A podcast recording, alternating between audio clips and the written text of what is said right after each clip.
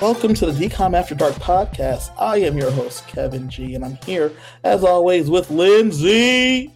Lindsay, what's up, man? Nothing much. I'm excited about this one. You know how I, I get about these musical numbers. I am too, man. We're gonna we're gonna be talking about a uh, a fun movie. I'd never seen this one, but I'm really happy that I did because this one was fun for the most part throughout. I had a couple issues, and we'll get into those but um, this one was a lot of fun. I, I enjoyed this, especially coming off uh, Camp Rock last month.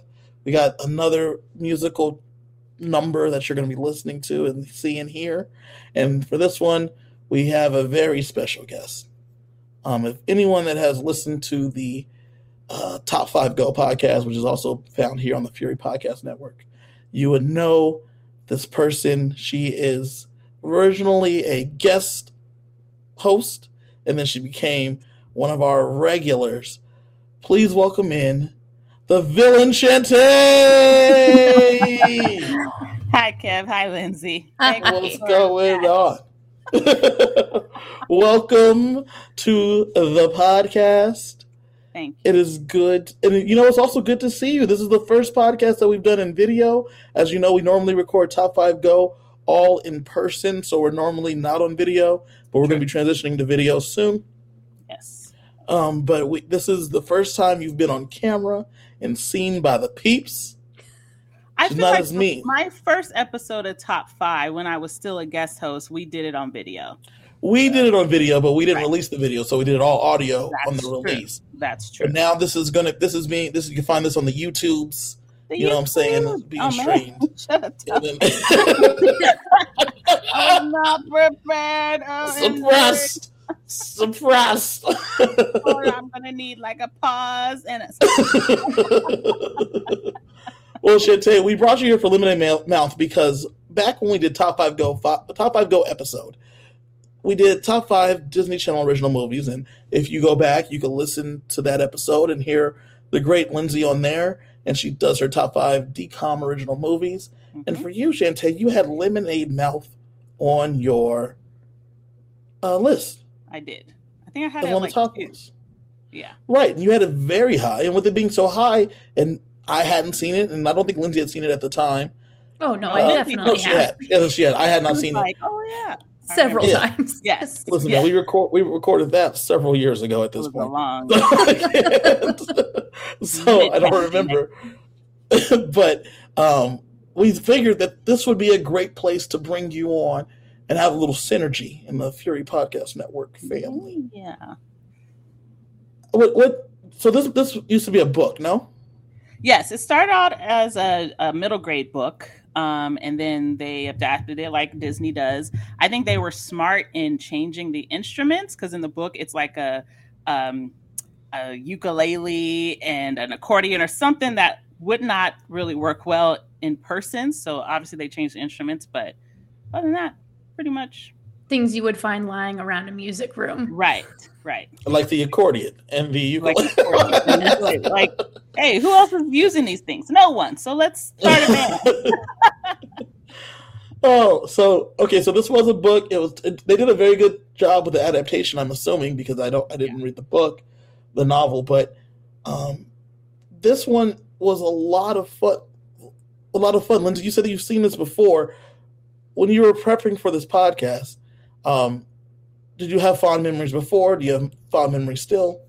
Fond memories still. I may have rewound and watched some of the numbers more than once and may have been blasting the soundtrack all day today in preparation. um, it was good to come back this one has really good songs that like I feel a band might create and put out, and you wouldn't be like, "Oh, it's a Disney song." You'd be like, "Oh, it's just a good song." I agree. There, there, there were some bops. There were some bops. Mm-hmm. Know who mm-hmm. didn't have bops? Mudslide Crush. That band is trash. We're going to talk about that. We'll talk about that throughout this thing. But it was they the, were a really the, terrible band. The yeah. first song that they did, I, I really enjoyed though. So the one they do in the thing towards the end was that is trash. Yes, that yeah. was awesome. I did it, and I was like, mm, okay. So saying all that, let's launch into what we always do. We start off with the cast, and this movie starred Bridget Mendler as Olivia White. She was the lead singer of the band. Bridget Mendler, I believe at the time she was in the midst of doing her stint on the Disney Channel. So, you know, every time someone gets a show on the Disney Channel, they got to be able to put them in a couple movies, be able to right. put them in some music, do all that. Multi talented and. Mm-hmm.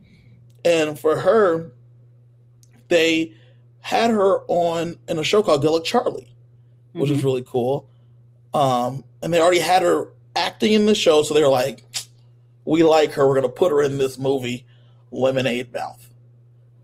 And uh, they also had her on So Random, which was like the spinoff of some other Disney Channel show, I believe. Well, So Sonny Random, that was Sonny Chance. with the Chances show, the show within, within the, show. the show. And then Demi Lovato left, and they were like, "Well, we're going to keep this going." And I guess they were like, "Oh, we need another lead because Demi Lovato is not doing this anymore." Mm-hmm. Mm-hmm. She was in that. She was in a couple episodes of Wizard of Waverly Place, which I assume that and her she had an episode of Jonas. I'm assuming that's how she got into the Disney sphere. And they were like, "We like this girl. We're gonna keep her around." Mm-hmm. And so they had her on on Good Luck Charlie. Then they had her do this. Um, she also does a show called Undateable. Did you ever watch Undateable? No. Mm-mm.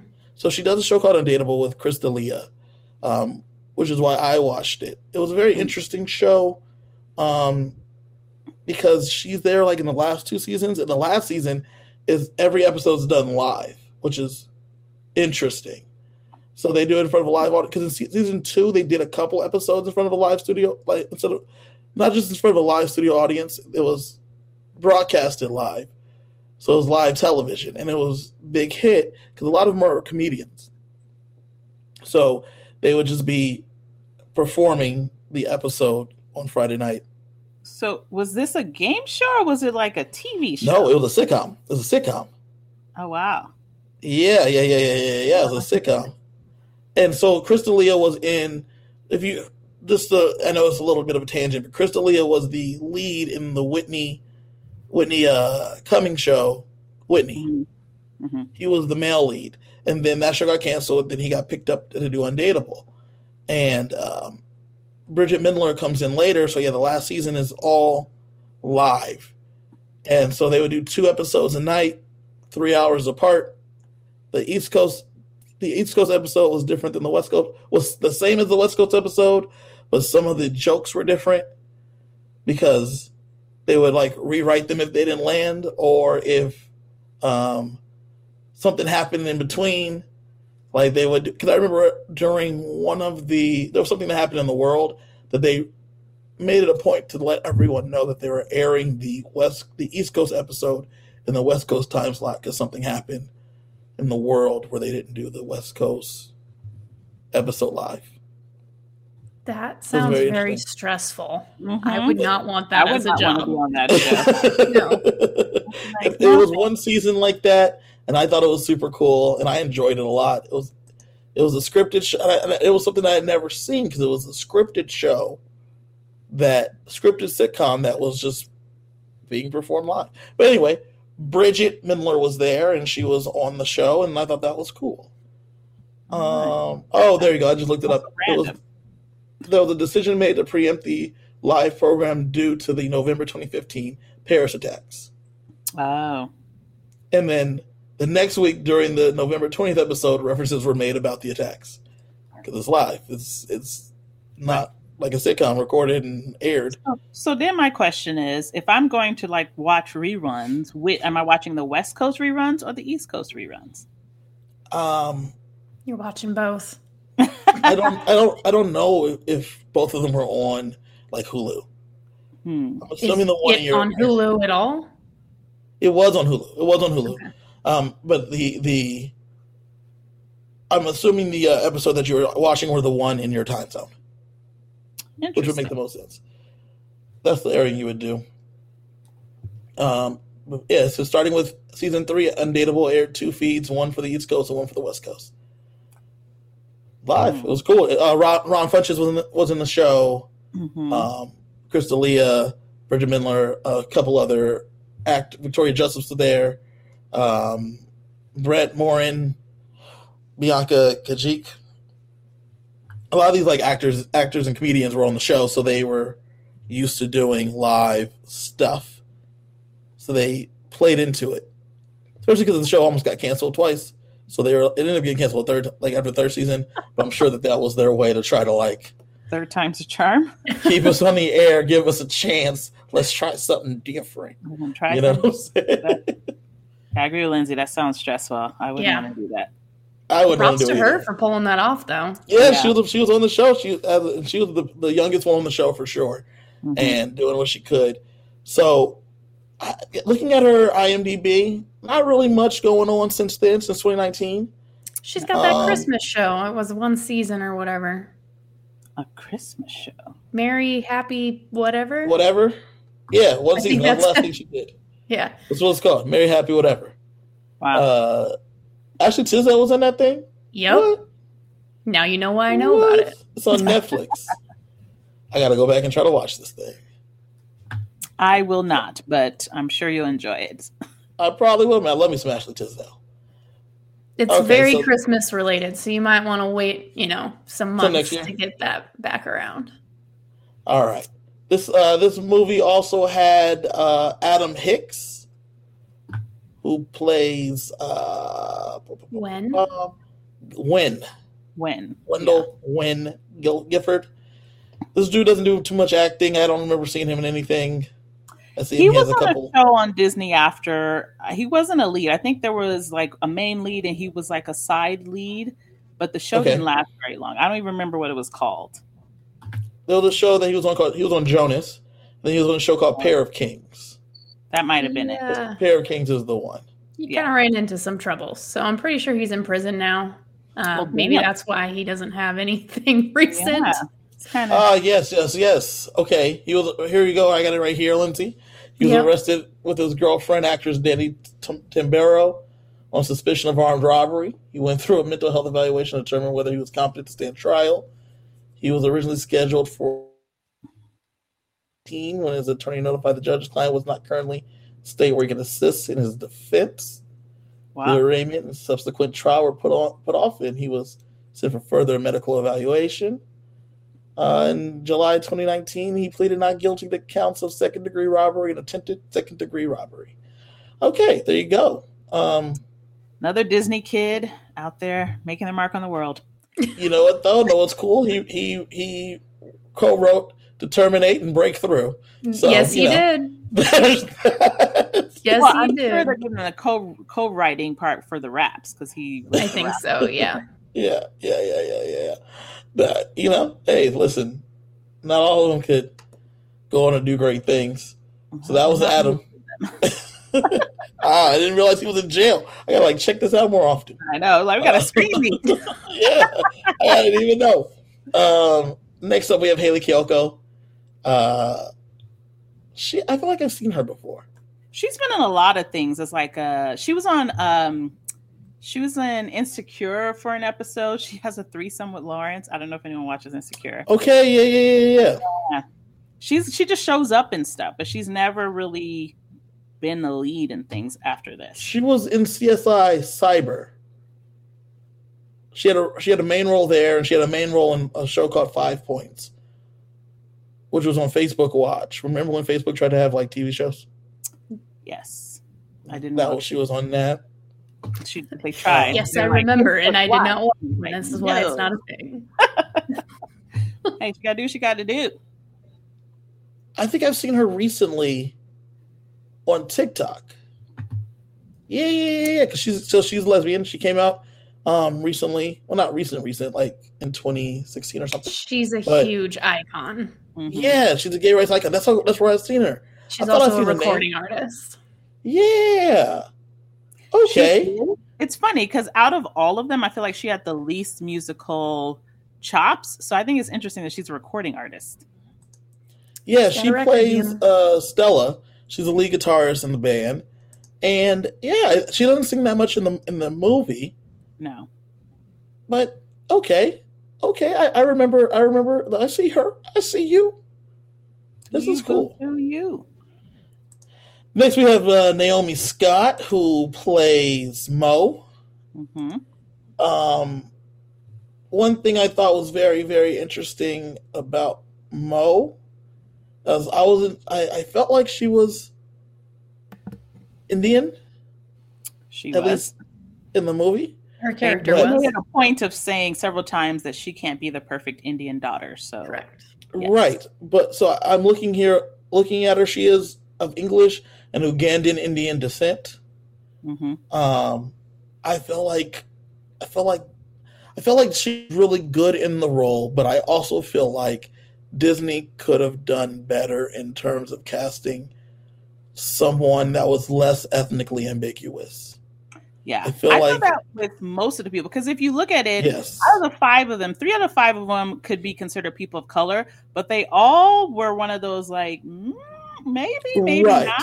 So like they kind I'm of actually tried, curious who the third much. person is. Exactly. That's that's exactly because Lindsay's like, what? Who's the third person? And I think they, yeah, I agree with you, Kevin. I, I, I like Naomi Scott. Obviously, she was Jasmine, and she's in that Charlie's Angels uh, reboot, which was actually pretty good. I don't know why more people didn't like it, but I w- when I was watching, I also was like, dang, especially compared to her parents. Who were dark skinned Indian people? They couldn't find a dark skinned Indian girl that can sing. that's what I felt like. all they do in India is dance and sing and shit. Like they could have found somebody. And, and I felt like they did her. And like once again, I thought Naomi Scott was great. I've loved I loved her when she was Kimberly in the Power Rangers. I loved her when she was uh, uh, Jasmine in the live action Aladdin movie. Right. I like Naomi Scott. I want to make sure that's clear. Mhm. But I felt like with her parents being um, very clearly of Indian descent, Right. they intentionally, for whatever reason, decided to cast a woman that was racially ambiguous. So that way, I was like confused the whole movie because I was like, I think she's Indian because her parents are definitely Indian. How did you miss Like- that? She kept saying it. She kept No, saying be- over no, I and heard her. over. I heard her, Can't but be I your perfect Indian daughter. I'm like, okay, we get it. You're the ethnic one. but I looked at her in her face and I was like, but is she though? That's That's what- why she can't be the perfect Indian daughter. I do like that, especially in the way that they had the family converse and talk to each other. That they really, um, I mean, she she spoke to them as as an Indian girl would speak to her parents, and I guess that helped sell it a little bit more. But like you said, I was just like, I'm pretty sure they could have found a darker skinned Indian girl who had just as much talent and could have. yeah. And so that was my only thing. But Naomi Scott, fantastic in this movie. I do love her. And then lastly, on the kids side, we have Blake Michael. That's the other one that's supposed to be ethnic, Lindsay. okay. All right. Yes. I missed that. I, right? Yeah. he, he plays Charlie, who's the drummer. Um, I was very confused about his whole family situation because I thought he was Hispanic. Yeah. Um, but his mom didn't look very Hispanic. Yeah, his mom. Um, I feel like all of these kids were mixed, and I'm like, were they all supposed to be mixed though? right. I wasn't sure. But he. Let's he get some diversity, but not really pointed not- out at all. yes. yes. There was this us the- one scene where they're all laying down together on the grass, watching the clouds or whatever, and I was like, all these mofo's are the same color. Everyone I thought like, what? I I did think have a were like, moment where I was, I said the same. I was like, this whole cast is white. And then I was like, wait, no, they're not. Yeah, but damn, do they look it. yeah. Correct, and and that was the only, that was my only, that was, that was not my only knock, but that was one of my knocks off the bat. And I think all these, I think this movie, I'm gonna say it off the top. I thought this movie was very well acted by most of the characters. Yeah. So that's not a huge knock, but it was the uh the casting choices for the. If you're gonna give me an ethnically uh, diverse cast, give me an ethnically, me an ethnic- ethnic- ethnically diverse cast. Like Right. if you're gonna make it a point that he plays soccer like his brother and he's Latino, so he plays soccer, cool, cool, cool. And Don't give me a that kid went straight over my head. I did not catch that. Yeah, Yeah, but don't That give me makes a sense. kid that's Puerto Rican and Russian because he's he's Russian Jew, Jewish, and Puerto Rican mixed. In real, in real life, that's a, that's his descent. It's like Yeah. there's other darker skinned actors and actresses that can Yeah. play these parts that can also sing and play the instruments, guys. Right. And the Disney stable, pretty. you know, they got loads of kids who would like give cut their left arm off to be in a dang movie. So they had resources. Right, and they're probably just as pretty. So Mhm. you can still get all the things you want, but you don't have to be like, let's be diverse, but not really though. Right. let's let's not do that. So I I thought that was the only thing. This um he was in Dog with a Blog, um which is a t- which is a Oh, Disney Channel TV show. with what's her face, Yeah. a little girl, and that he was supposedly her her brother, and I was like, y'all don't look nothing alike. I was like, is a situation, like I don't believe you. And there was also like, I feel like there was some tension between them too. I was like, this is confusing for me. I don't know how to feel about this. See, and I, he did like a couple episodes of uh, episode of True Blood, episode of Melissa Joey. Nothing major in terms of uh, acting roles, but he did do the blog right after this for a few years. Mhm. So all of them, this movie ended up being pretty good in terms of of killing it with the, having the kids go on and do other stuff. One of them actually went to jail, but other than that, everybody else has been really killing it. Hey, some of the other ones might have gone to jail too, but for lesser crimes. We don't know. We don't know. We don't know. We don't know. In terms of adult, it turned out okay. Yeah. in terms of adult actors, because every every Disney movie has a couple standout adult actors. We had Tisha Campbell. Isha In this Campbell. movie. Man, she's so good. And I was Campbell, surprised 'cause as soon as I saw her, I was like, oh, she's going to sing. And she didn't. And I was like, but she can sing. But Why she can sing though. If Right. you didn't want her to sing. Did you know she could sing, Lindsay? Tisha Campbell? Do you know Tisha Campbell is? I mean, she So Tisha sings in the hallway, but nothing like. Yeah. Okay, so Tisha Campbell is um she was you know you know Martin the show Martin No. so Martin starring Martin Lawrence so why are you why are you si- it's a, that's very much a black show he's very much not Oh, I feel like Martin transcended, and that hurt my feelings. Martin didn't transcend but my wife and kids did did you watch my wife and kids I've seen episodes of that. My I at wife least That's know the it mom. exists. transcended more than Martin. Are you one serious? hundred percent one hundred percent I feel like wife we need and to take a poll. I feel like we need to take a poll. We'll do that later. Well, we'll put it we'll put it on the Facebook we'll do a poll yes. um the so my wife and kids starring Damon Wayans Tisha Campbell plays plays the wife in that she's also Um, Martin, she plays I like Gina. her. the biggest one though, like when when when Shantae is speaking to her singing and dancing, and um, you know the play Little Shop of Horrors. Of course. It's a movie, and she is one of the singing girls in the movie. Mhm. Her and Mhm. Pam. Pam. Her her and uh, China Arnold. Gina Arnold. Yes, and there's another one that I don't know who she is, but she is a singer, dancer, um, actress. Tisha Campbell, and then she was also in uh, House Party House Party movies. She was in School Mhm. Days. School days. another 48 hours. Um, she, like Tisha Campbell's everywhere. Yeah. She was married to Duane Martin for a long time. So recently, Duane Martin's more of a nobody. But, you know, he's, he's, a, he's I'm just being real. Like, Tisha Campbell's a star. They talk about it on uh, Real House Husbands of Hollywood. Yes. Real Husbands of Hollywood. The Kevin Kevin uh, Hart show. Kevin Hart made, which was I thought was really funny. It was Yeah. And so uh that that was that was who that's who Tisha Campbell is. So she was a big get. And then the other big get was Christopher McDonald. hmm Um who I feel like is in all these things all the time. It always plays the same like mean guy. Yeah, he's the perfect villain because his face looks so sinister. Mhm, Every time I mhm. look at him, I'm like a little afraid of what he's gonna do. He plays the principal. Um, and he's also been cast recently in the upcoming Disney Plus series Secret Invasion. Didn't know that, so that should be coming I'm out later sure on this he's year. a villain. He's probably know the he's villain. got to be a villain. Yeah, I, I couldn't see him being anything else. His his, his titles, his uh, He's in Happy Gilmore. book- He was Scooter Braun in Hot Happy Gilmore. yeah, yeah, yeah, yeah, yeah. His movie- short on the other. his his movie his, his movie roles just there's numerous right? There's so many movies and tv shows he's been in. He's out here killing the game. He would be great for um that guy podcast. If That guy. one of those For If sure. we did that anymore, if we did that podcast, he would be a great that guy. he'd be a great that guy because he's that villain guy. He's in a bunch of stuff. Um he was in ballers. I remember him in ballers. He Yeah. played uh the dallas cowboy owner Yeah, whenever he comes on, I'm like, I immediately don't trust him. And even in the parts where he's not a bad dude, I'm like, still don't trust you. Yeah, yeah, that's probably probably good call. Probably good call.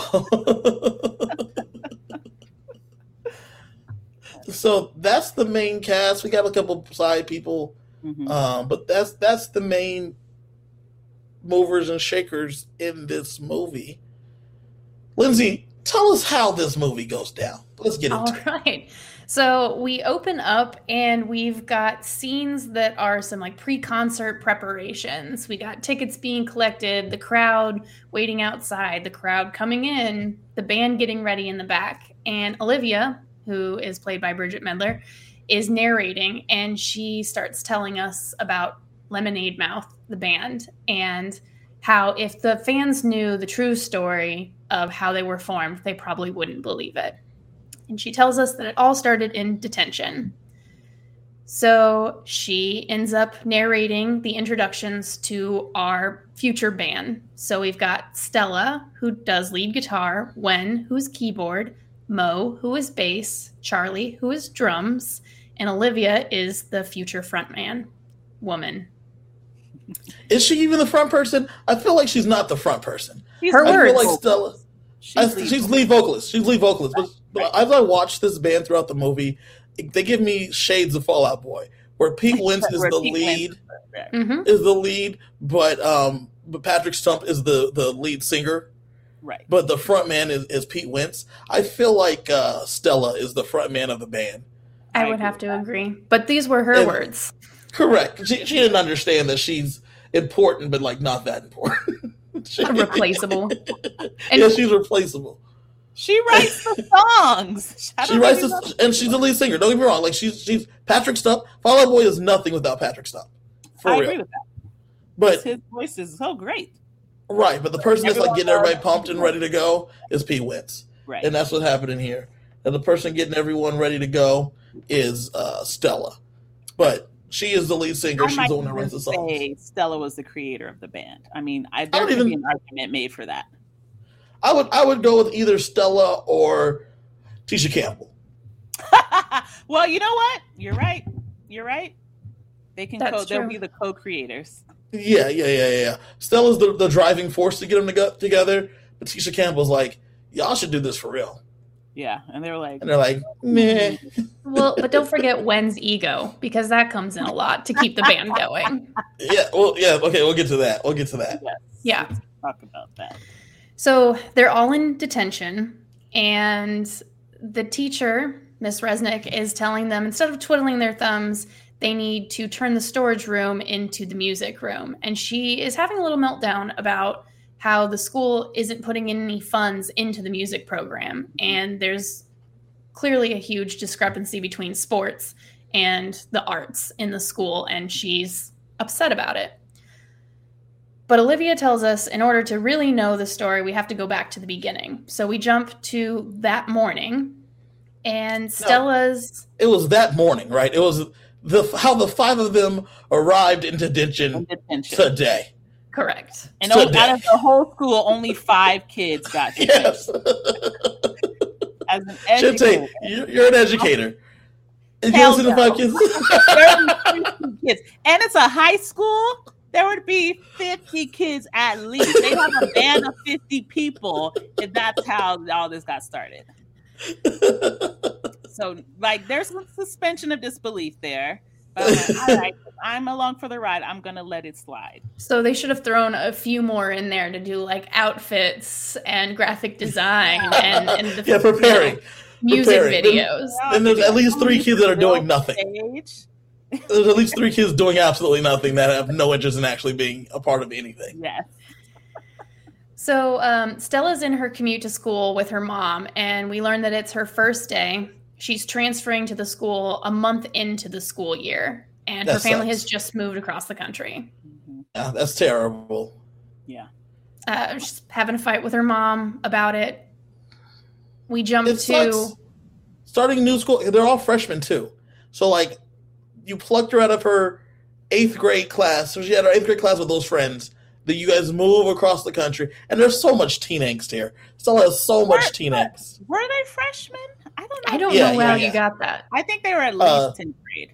The reason I think they're freshmen is because when I looked on the Wikipedia, it said five high school freshmen. So, you know, I feel like they never it address that. They're freshmen because one, they it wasn't like they. I feel like they were just too kind of set in, but whatever, fine. They're freshmen. Okay, let's say they're not freshmen. It's still the fact that you like. I like. I like how there's like so much teen angst, and she like yells at her mom in the scene and says, "Well, no one consulted me about moving across the country." Yeah, it's like you pay bills though. yeah, You break no your one was land talking to you. Of course not. Of course they course. weren't talking to you. I do feel for them to be as smart as they pr- try to portray the family of, as being, even though they don't really back any of that up. That if it's a month in the school, y'all could have figured out to get there a month early so she couldn't, she wouldn't miss Right. the whole first month of school. Right, I agree with that. and you know it's it adds up right because when she walks in she's already upset about it and they're already picking on her on mm-hmm. that first day as the new kid And of so course, the first person she encounters is a dude from Mudslide Crush. Like magically, no one else is there. he's a reoccurring douchebag Yes, through this movie yeah, um so we jump to Wen, and he's in the truck with his dad and the dad is saying goodbye to his 28 year old girlfriend who he dropped off at a college course So when They he drops her off at the college, when he drops her off at the community, yeah, that's what I thought too. That the only reason this twenty year old, twenty eight year old is talking to this old man is because he's probably rich. But on top of that, when she's like later where waving they're talking about, oh, don't you want to ride your horse? I was like, dang, they got money. You just want a horse to ride? when she when she blows the dad a kiss, I was like, oh, that's a problem. she's she is of the age of either dating the son or the dad. That is the age that she's in. Looking at her at the door of the community college, I was like, oh man, oh man, she is that age. Oh yeah. Well, they do clarify that she's 28. She definitely looks younger than that. And Wen implies that she's younger by being like, Do you really have to date somebody in college? Dad's like, She's 28. She's taking an art course. She's taking Yeah. a single art course. Okay. Don't she got a job? How's she just taking an art course? no, she doesn't. She doesn't have. A, her job is to get these old men to pay for her to do Hey, stuff. hey, well, she's very good at that.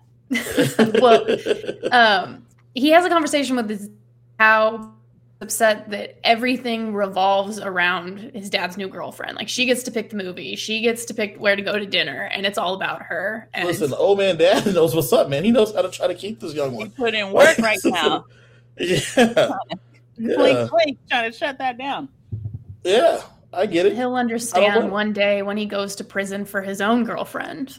yeah. that- you got to do what you got to do. You gotta- sometimes love, love got you doing some crazy things out here in these streets. You know what I'm saying? So um, we jump to Charlie, who's being dropped off at school by his parents, and they clearly have these expectations for him to follow the path of his older brother and take up soccer, even though he's clearly a drummer. Like he's carrying drumsticks, he's banging on the car, and throughout the whole movie, he like he's carrying drumsticks. It was no clearer that, that he was a drummer because he said all did all the drummer things. He was quiet. He was alone to himself. He drummed on things and had the sticks with him at all times. Mhm. There was never missing that this kid's a drummer and not a soccer player. I don't know how his parents missed it. I know, which is why his, his like his parents really don't give a shit about him. How do you? I mean, now you. Uh, the first thing I was thinking is, have they ever seen him play soccer, or did they decide, hey, your Well, brother did it, so you're gonna Your do brother did it, so you could obviously do it too. Yeah, because when he did that uh, that little tryout, he sucks so bad. Yeah. awful.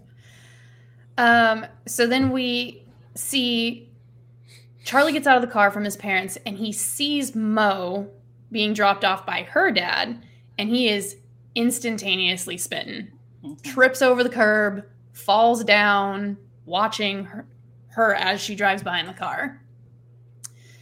And we Mo go out. into the car with Mo, and her dad's ahead of the game, telling her to get extra credit to increase her GPA for college applications. She tells him it's a few years off. And as she's getting out of the car, he notices that she's wearing lipstick, although I did not see any lipstick. So It, It was wasn't very a light lot. pink. Yeah.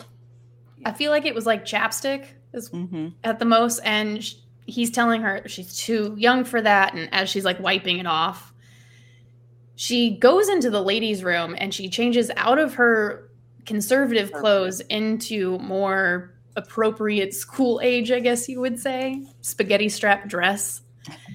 And um, Most school dress codes do not let you wear spaghetti straps. So either way, she's breaking some sort of rule. oh, really? Yeah. We didn't have that rule when I was going to school, but I went to school before this as well. so Yeah. maybe uh, the well, they they say later that there is no dress code. Yeah, they They do. do bring that up. Yeah. That's interesting. So um, she reapplies her lip gloss, and as she comes out, she runs into her boyfriend Scott, who she tried to avoid on the way in because she was dressed all conservatively. Hmm He's like, I need to slut it up for you. baby." right, exactly. So he tells her the band, which we know later to be Mudslide Crush. It was not clear at first, but um, the band is going to ditch school to go practice for the Halloween bash and asks her to go with him. And she's like, I can't. Like, I have responsibilities. I have to be in school. This is, I need to be here. And obviously, her father's kind of strict, so it would be difficult for her to do so. But what's the plan, right? You ditch school and then you just go sit in in the room while they pr- practice. He comes over, gives you a couple kisses. Yeah. sit Well, there. at this point, she's a total arm piece. At this point in the Right. movie, that's like her thing. But she's not even like a good arm piece, right? And what I mean by that is that she's really smart. Um, she's trying to get good grades. She's attractive, but like not slutty hot, which is what like you would think the lead the the, the lead guitarist of the band would want. She's like a nice regular girl, and the moment that he he like is trying to get her to ditch, I was like, these two don't work at all. that was we don't really know. Like, we don't know who she is, though, We don't right? Know. But I oh, think I, I, right. their True, whole I just- dynamic is he's like the bad boy, but he's not really that bad. Like none of these kids are bad, you know. Like none of these kids, except for except for the lead Except singer for- of Guttermouth or whatever. right? Gutter mouth, mudslide Mudslide crush. Mudslide Crush, yeah. Something none for that of them are kid. really bad. So he's kind of like the bad boy renegade, and and he is just enough of a he's a just enough danger for her taste. Like she couldn't go for a real bad dude because that would be too much for her. He's just enough danger for her. He's Danger Light. I like it. Right? Exactly. Diet danger. Diet Danger. That's his new name for the rest of the time we're here. Diet danger. DD. All right. DD. Even though she didn't want to and thinks it's a bad idea, he guilts her into it because their schedules don't line up because she's got academics and whatnot. So, And we leave it at classical that. music, classical uh, violin. correct. We jump to the principal's office where Stella's mom is telling the principal that she has unresolved anger issues about the move. which I feel like is so not appropriate conversation to be having with the principal. Yeah. Correct. Like, none of your business. And uh, the principal tells her that her shirt, which says question authority, but like a question mark under after question. I don't know if it was a Mhm. question or not. Her shirt. I noticed the shirt. I noticed the shirt. Question? Authority. um, she asks if there's a dress code, and he says no, but there is an unwritten line, and her shirt crosses it. Right. Then it's like if there's no if there's no dress code, then we're done here, right? Exactly. That's how that works. And I am I'm sitting there surprised her mom doesn't speak up for her and go, look, if there's no dress code, my daughter because you saw her put the shirt on. You saw her leave the house, get in your car with that shirt on. If you had an issue with the shirt, you'd have told her to change. You get to school, the principal says something, then says there's no dress code. Why didn't her mom go, Well, I guess there's no problem then, and my child can wear the shirt. Like I was I was sitting there like, dang, why you ain't gonna say nothing? Nope. Hands her a blazer instead and says just cover it up for the day. Yeah. And uh, he continues to rant about rules and how at his school everyone's got to follow the rules. And that's when we see a bunch of security cameras covering the school, and we see Mo and Scott attempting to sneak off campus. And Stella kind of ratted her out. I mean, Correct. looked at the screens as they were sneaking away so that he looked at them. So naturally, they get busted. Mo is in the principal's office begging him not to call her father because it would just ruin her world. So he gives her detention. She gets out and she learns that Scott did not get detention because he's got a big game coming up and he can't miss soccer practice. Bro, so he got Scott- off with a warning. when Scott, and she's like, "Well, at least we'll be in detention together." I was like, "Oh, she don't know how mm-hmm. this works." no. He is a cisgendered white man. He is fine. he will not be in detention with you, my dear. Because if they were going to get detention together, they would have been sitting in that office and he would have getting detention together. He would have said, both of y'all are in detention. I was like, "Oh no, no, no, no, honey, you, you get detention. He is a he is a man, so he will not be in detention. He will." He will be doing the things that the school needs him to do to win things and perform in bands. Mhm. Sorry. that is exactly the moment. The moment she's like, "Well, at least we'll be together." I was like, "Oh, Oh, she doesn't oh, know how this goes." Oh, sweet That's this. yeah, that's not how this works. also pretty confused about how they have a big game coming up, but it's also the same day as soccer tryouts, a month into school. So timelines kind of messed up a Timelines. little here. schedule is crazy.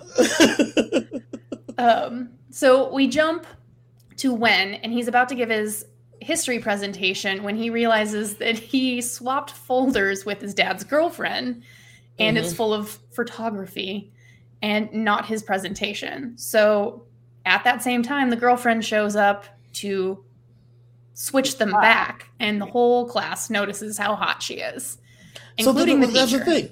That's the thing. They all went. Were, were calling her his mom, and it would have been like, "I think your college girlfriend's here, bro." Like, I, would have not guessed. Or, hey, your much older sister must be, or not Yeah, much older, right? Your older sister is here. Your older sister, because I would have never said mom. Because looking at that woman, she looked about twenty five.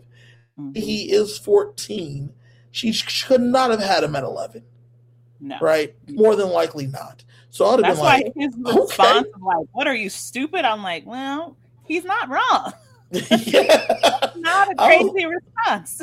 Which is why I would I would I would have been like, okay, Wen, okay, Wen, I see you, dog.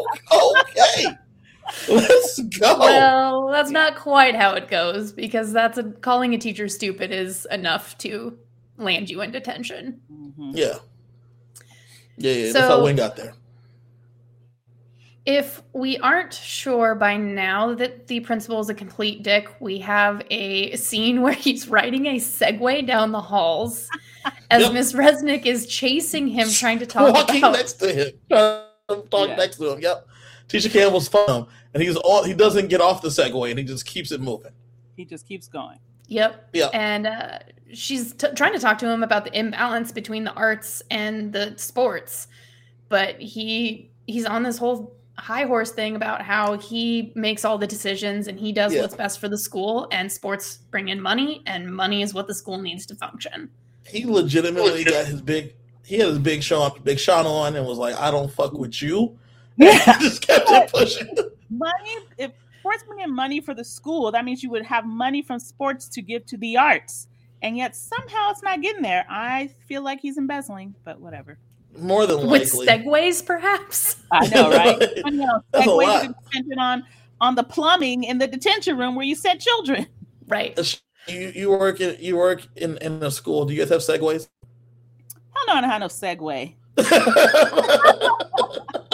was a time when like I got called from my office in the front of the school to some BS thing that happened all the way in the back, and I had to huff all the way down. when I got there, I found out it was bullshit. I'm like, you called me down here for I was pissed. So I huffed all the way back, fussing the whole time. so obviously you're you're not doing so well in the sports to get the money for a segway. Well, we're in elementary school, so no, we don't we don't have sponsors. That's one thing I also, you know, I don't know, we'll talk about it later, but how an individual school can get a sports drink sponsorship. And maybe maybe there's different differences and Maybe y'all aren't doing it right at your school. I Y'all guess aren't doing it right at your school. We must be doing something wrong because I would think that would be like a district level thing, not an individual school type thing Uh, where you could just get a sponsorship. Why would a sports drink want one school sponsorship? That Because doesn't sports seem drink like it would company- give them enough money or exposure to to warrant the expense. the marketing If it were company of the sports drink is not great. Yeah, I even if, it was football, it'd be I would more believe it if it was football. Yeah, Yeah. but it was soccer. soccer. Yeah. For the soccer team. I'm like, where the hell do they live? That soccer is this big. Um, so as he's doing his rounds on his Segway, we see that Olivia is reading a book in the janitor's closet by herself, and she knocks over some brooms and mops. nobody. And uh, naturally, he hears it and just hands her a detention. She wasn't doing So- nothing. She wasn't doing. nothing. Well, she clearly wasn't in us, right? I guess. uh, I well, my assume that's what part- the detention was for. I feel like it was Yeah. lunchtime because she was eating. Nah, everybody else was in class.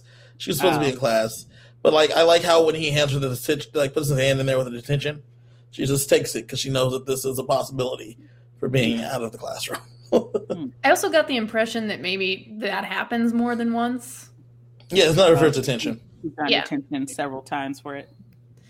So here's another timeline issue. We are at soccer tryouts or Yeah. practice or PE in the middle of the day. I was gonna say, is it before school, after school? Good question. It's middle We're at- of school. Middle mid school day, Charlie's there at tryouts. He's trash at soccer, like really, Yep. really bad at this thing. Apparently, like all little trash, like definitely trash. like trash, and everyone on Grunge Suspicion or whatever the name of the band is is on this soccer team. Mudslide crush. Mudslide Crush. Everybody on Mudslide Crush seems to be on the soccer team, and um, they and they're, they're You're people good. on it.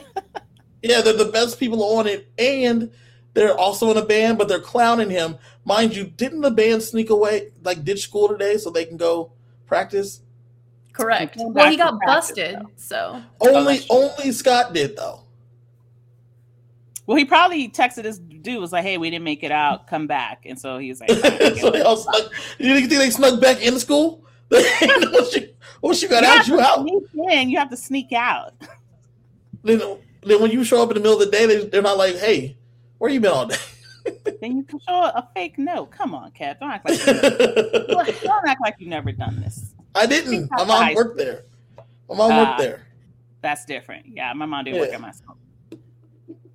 We had an open campus, so we could You just, just came and go. and come Uh, back. It Um, definitely wasn't open though not, because she had cuss Some- sneaking out. Some kids messed it up for the whole district. They like went joyriding on their lunch break and got into a big accident, and so they made all the campuses close campuses. The year before, I would be eligible to take care of that, to like take advantage of it. It's like, you bastards. Well, okay, so we're at this, whenever this is, he has a meltdown, ends up throwing a soccer ball, hits the coach, and the stupid jerk lead singer of Mudslide Crush tells the coach that he did it on purpose. So naturally, we assume he got And the coach detention is dumb enough that. to believe it. Uh, it, I, I didn't understand why you would even do that. Like why he would even try to kick the ball at the guy. Like why? Why? You saw throw it, you can't kick. sucky he was at soccer. It makes Yeah. more sense that he just fucked up and accidentally hit you than that he Yeah. purposely hit you. Well, here's the next scene gets me even more confused on timeline because we are now at a school assembly. Yes. yes. So There's a lot happening in this one day. And correct. there's one day. And there's one day. And uh, they're basically talking about the newly funded Turbo Blast, which is the sports drink we talked about, Mhm. how they sponsored the gym. And the principal's giving a speech about it, but he gets cheers specifically only from the jocks, where the rest of the school and all of the teachers are just staring at him bored blankly. And he starts to talk about how he wants students to be empowered. And this is where Stella takes her opportunity to start her own little rebellion. she takes off her blazer and she starts yelling to the crowd to make their voices be heard. And the school starts cheering her on for the most part, except for the athletes who are all booing her. Yeah.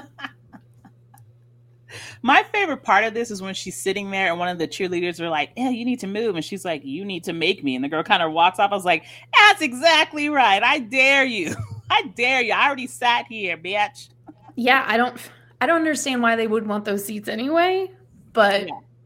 just to be awful. Just to be jerks. And she's like, you, you want me to move? Make me move. And she called her bluff. I loved it. Well, we naturally see that's how she gets her detention. Right. So she's walking down to detention, which is in the basement. And when she gets down there, she sees this whole bustling society. And they call it the underground. And it's where all of the clubs meet. And it's anything that doesn't fit into the principal's mold. Yeah, because there's no space anywhere else in this school. They all apparently. So you see ballet and chess club and the AV club and the mathletes. The newspaper.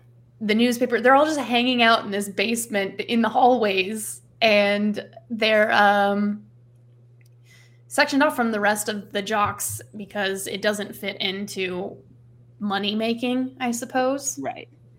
Which how did not a single parent complain. Like I don't understand how a single parent wasn't like, "Hey, uh, this isn't cool. Can I can my kid get a You have all these classrooms. Why can't they use a classroom?" Uh, sorry. I just went too too real with it like, "This doesn't make any sense." It, it, doesn't at all, and it's frustrating. It's just to show how awful the principal is. Yeah, they really played up his douchebaggery, and and he sucks. He does.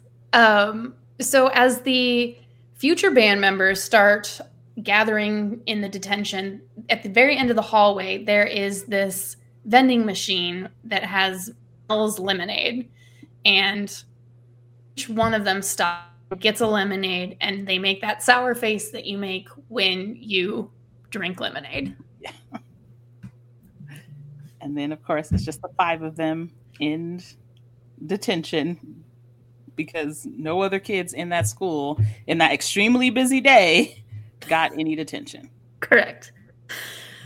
Um should we pause? He said to keep going, but yeah, I mean, I think people will notice that he hasn't said anything in a long time. I feel like he's taken a dump. He said, yeah, he said keep going. And then I'm like,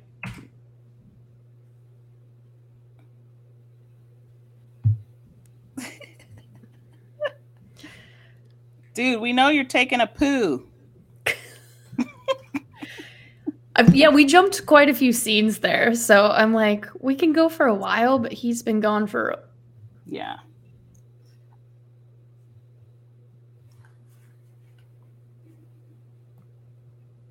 He. I can still hear you. Well, but you're not talking. But you can't talk. Oh, he's definitely taking a poo.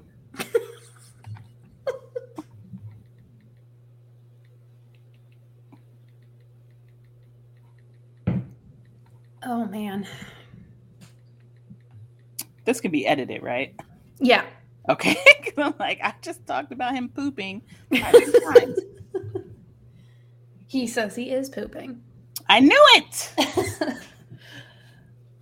like he definitely should have taken care of that before we started. Oh man. So your Cory and Topanga thing, jumping back to it. Okay.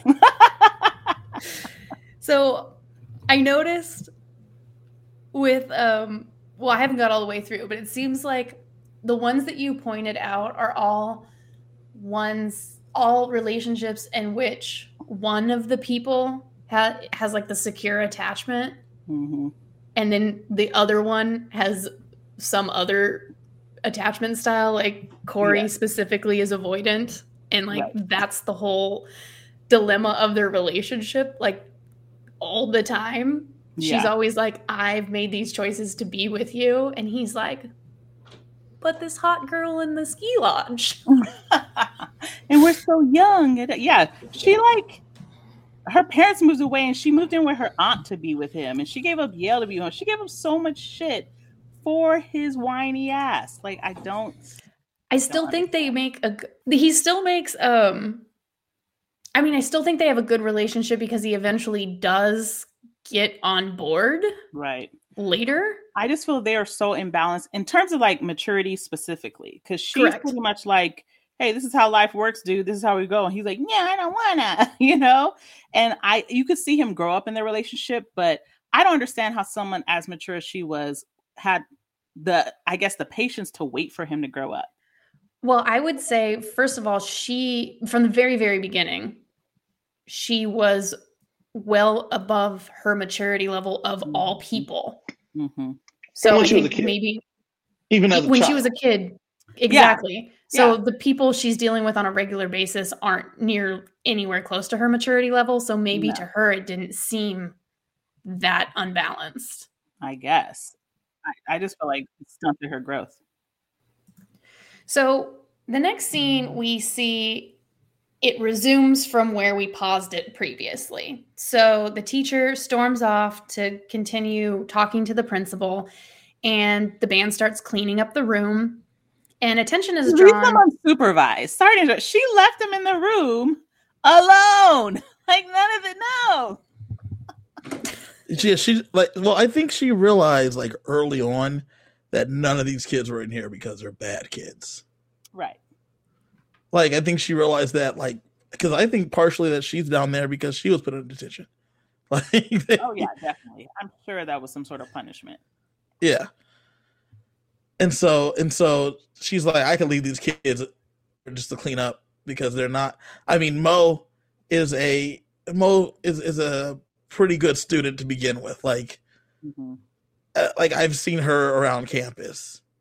That that's none of these kids are bad kids. Right. They can't be trusted. There's like five of them. Still, I. I just like "You left them alone. So water is dripping from the bathroom upstairs into a bucket, which is causing a beat sound. And Charlie picks up his the beat and starts drumming. And then Wen starts some percussion, and then the rest of the people start picking up whatever is lying around. Well, Mo, she's a classically trained violinist. Uh, the stand-up bass has very similar strings, so that makes sense. Clearly. Somehow that makes sense. You don't play them and the same way. um, true, but the the frets are still frets and stuff, and so she does Yeah. that. And then, um, One plays you know, Stella so plays people can Stella, Stella plays guitar. I mean, just randomly. Mhm. There's no, I didn't know she played guitar before then, Yeah. but she does. Yeah.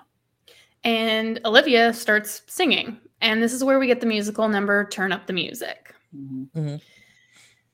The teacher comes back as the number ends and she tells them that they're meant to play together, that it's destiny.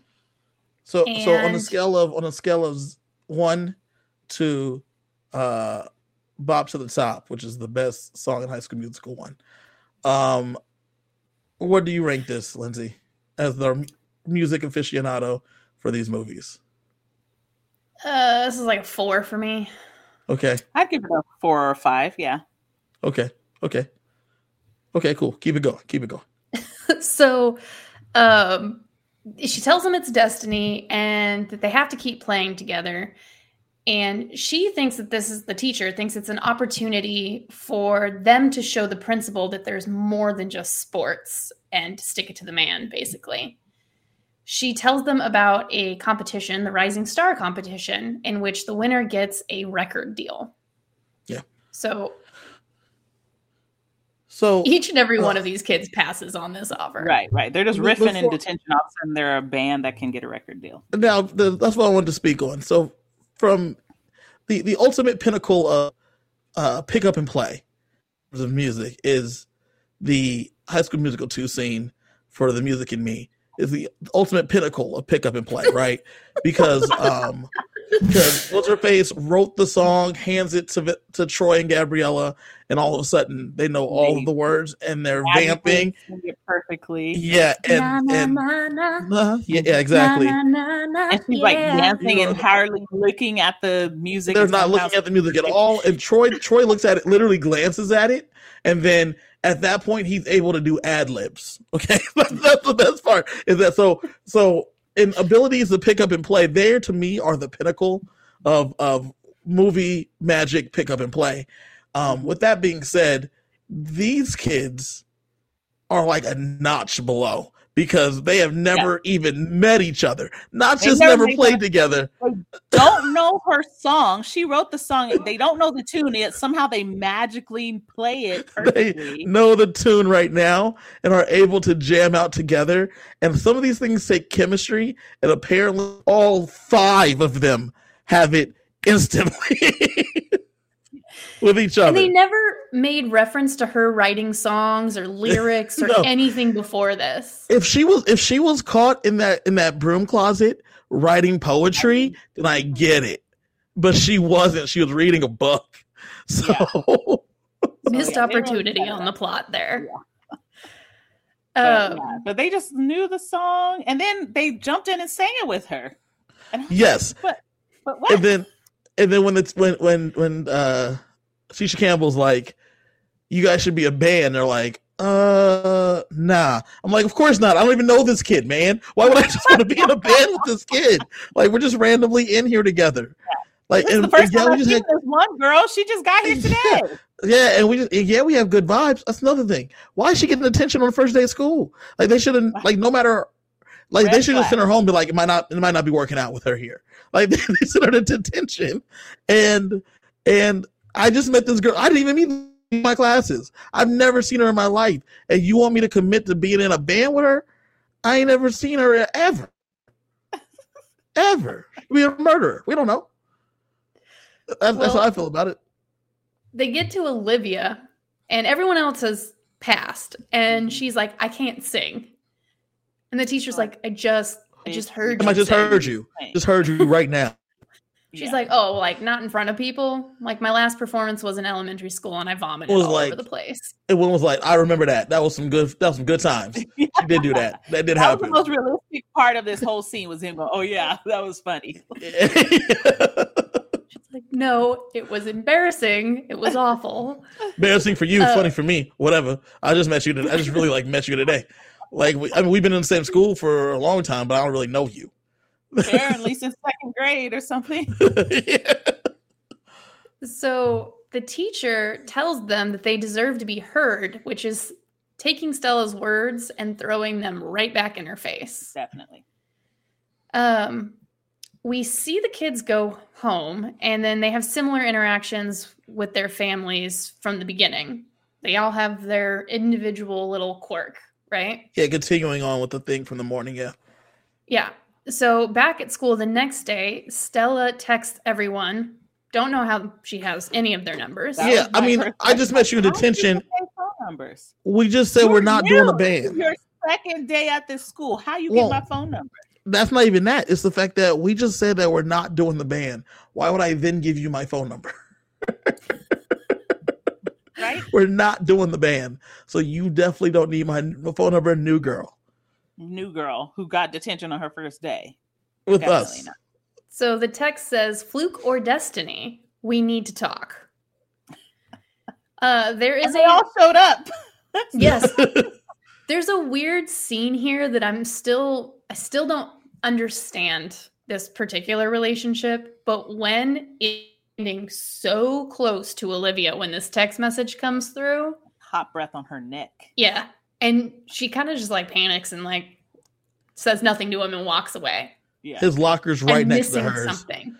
And and he hasn't been, you know, talking to her for all these years. Years. But now all of a sudden he's like next to her in her locker. yeah. I think they're trying to set up for something later. I don't want to like ruin ruin it for everyone listening, but it didn't land. I don't feel it didn't land. It did well. not. I'm missing there's a storyline that is mm-hmm. missing something. Mm-hmm. And this this is one of the pieces that falls in where you're like, I don't what was that for? Yeah. I don't It- believe it- you know what it was? So later on, we, I mean, what you're, we're beating around later on, there, there seems to be like a love interest between Olivia and Wen, right? Right. But Which I no think, one was Is expecting. right. But I think, I think when he remembered how she barked on the other kid, that's when he was like, I think I met my soulmate. Right Like, like that. Vomit. That's how you get me. there. And have pieces of corn in it too. Mm. Oh, gross.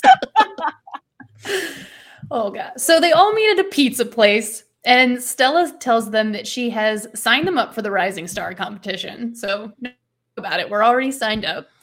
And the Halloween bash.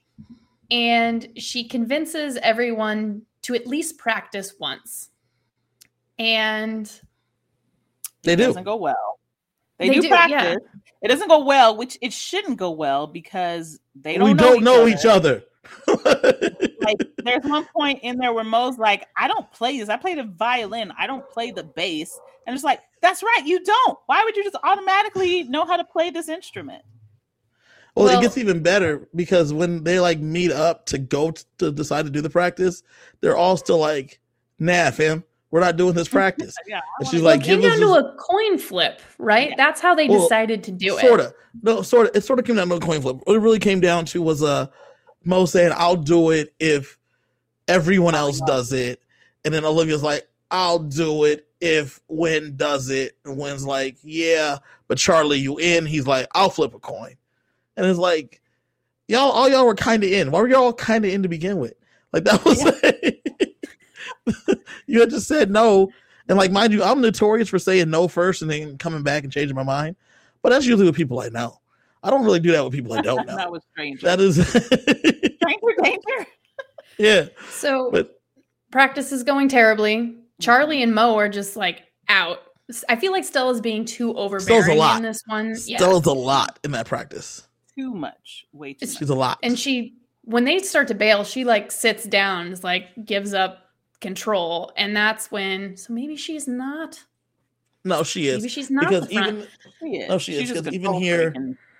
yeah, she, yeah, because she was trying to push it how she wanted. Because we need more metal, metal, and they're like, Yeah, they no. were like, look at us. Do we look metal to you? So as they're leaving and giving up, Olivia starts singing, and the song is "Somebody," which gets everyone to come back and start joining in, and then everything kind of starts to fall into place after that because Mhm. pressure's off, I guess. And uh, later, Mo meets up with Scott at the practice for I think I think it's a gig or it's practice. I'm not I think sure. the prac- it's a I feel like it's might have been a gig because there were like people there cheering and stuff. So maybe it's like a practice gig where they or let maybe it was a music video for like Mastodon or whatever their name is. Mastodon is an actual band. Ah, that's why I, I had that name in my head. Yeah, I did not Slide know that. Crush. The Mastodon Crush is for one of the. Power Rangers. Mastodon. yeah, Mas- Mastodon. you know who's also one of the Power Rangers? Uh, Naomi Scott. Naomi Scott. See, we brought it back. I- brought it back. Bringing it all around, baby. Uh but no uh mudslide crush right yeah so it must Yes. be like a like a it must be like a like a music video it looks like a little bit or like a rehearsal or something i don't know Well, when they get more like a there, but- um, he the band is bitching about how their set time for the Halloween bash has been cut in half. let me let me take it from here real fast lens the Go lead singer it. douche is like oh our set is cut in half and then scott's like yeah he's upset because we're only doing half set because some trash band is up next they're gonna be going before us and then uh naomi scott's like mo's like what trash band is that? Who's in it? Well the new girl and some other losers nobodies. And she's like i'm one of those loser nobodies. And he's like oh babe like don't even take it too seriously. I was just joking. But I also think it was ambitious of them. They cut a set in half, so so they Stella thought they'd have enough songs to fill in half of whatever set this band had. By the time the Halloween bash, like, "Well, how long ago? How long? How far? Well- We're already a mm. month into school, and that presumably Halloween's like a month away." But here's the thing, though. Here's the thing, though. They, I don't think Stella was that presumptuous. I think because Stella kept saying that they're going to open for them. They Right. kept saying they're going to open for them. So I think they always thought they were doing three songs. like three, four songs tops. But I, I think that they just they just said, hey, we only have we have X amount of time for school band. Mudslide Cl- Crush is the only band we have. Oh, now we have two bands, so we have you get half the time. Right. Uh, well, they said it was because she convinced the principal that she would be putting her efforts into something rather than starting rebellions. Right. So Right, it was right. keeping her busy. This guy's very insecure about the students rising up. I wonder why. so um basically they say they're going to talk about it later and but he does say like if you really wanted to be in a band you should have just Could asked backup you guitar could play for me. backup guitar like a right? guitar for me. which is like, That's not how it such works. a douche move yeah, it's like, hun, I'm not backup, fool, and I play the bass. I play the bass. Come on. so we lead into this number and this is i think this is my favorite number from the movie so Not the movie, but their best song, definitely. Yeah. So it's weird though because they start in a like sports car, they get out of the sports car, they're walking through the crowd. They perform a lot of it on like this flatbed truck. Yeah. Uh the So the number is a movie, music video, concert type dilly bop. Yeah, because it doesn't make sense otherwise. it does not. Um and the crowd goes is the number Mhm. and it starts out sounding like the Beastie Boys. It does. And then it switches, and I still, it was driving me insane. I did not know what it was. I had heard it before. And it, I don't know, was it like Fall Out Boy or something? There's this, it, it There's switches. that one riff where they go na na na na na na na na. That is very. I'm like, what is that? It does sound super like another song. familiar. Yeah. And I, like, this is one of the numbers I had to keep going back. And I, I paused for a long time. I was like, what? This, I have heard it before.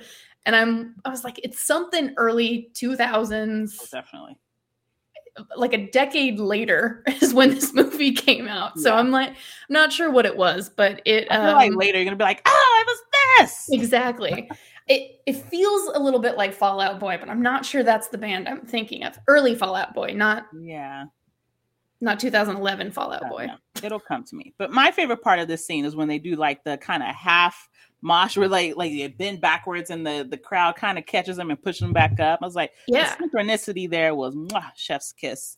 it was very good. It, It was, was very, very entertaining. hmm Um, And, and I was throws his hat out to Moog, so he still Right. loves her even though her band took his set. Correct. And I uh I was very worried for them and so was Mo in this scene. They're like Mhm. there's no way that they're going to beat out this band because they've just even if the song itself isn't that good or the lyrics aren't that good, they ha- they're very entertaining. Right. And they have a following already. Exactly. Yeah.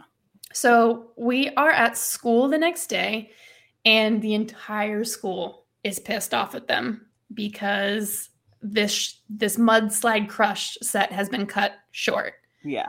And Scott is being a total dick to Mo.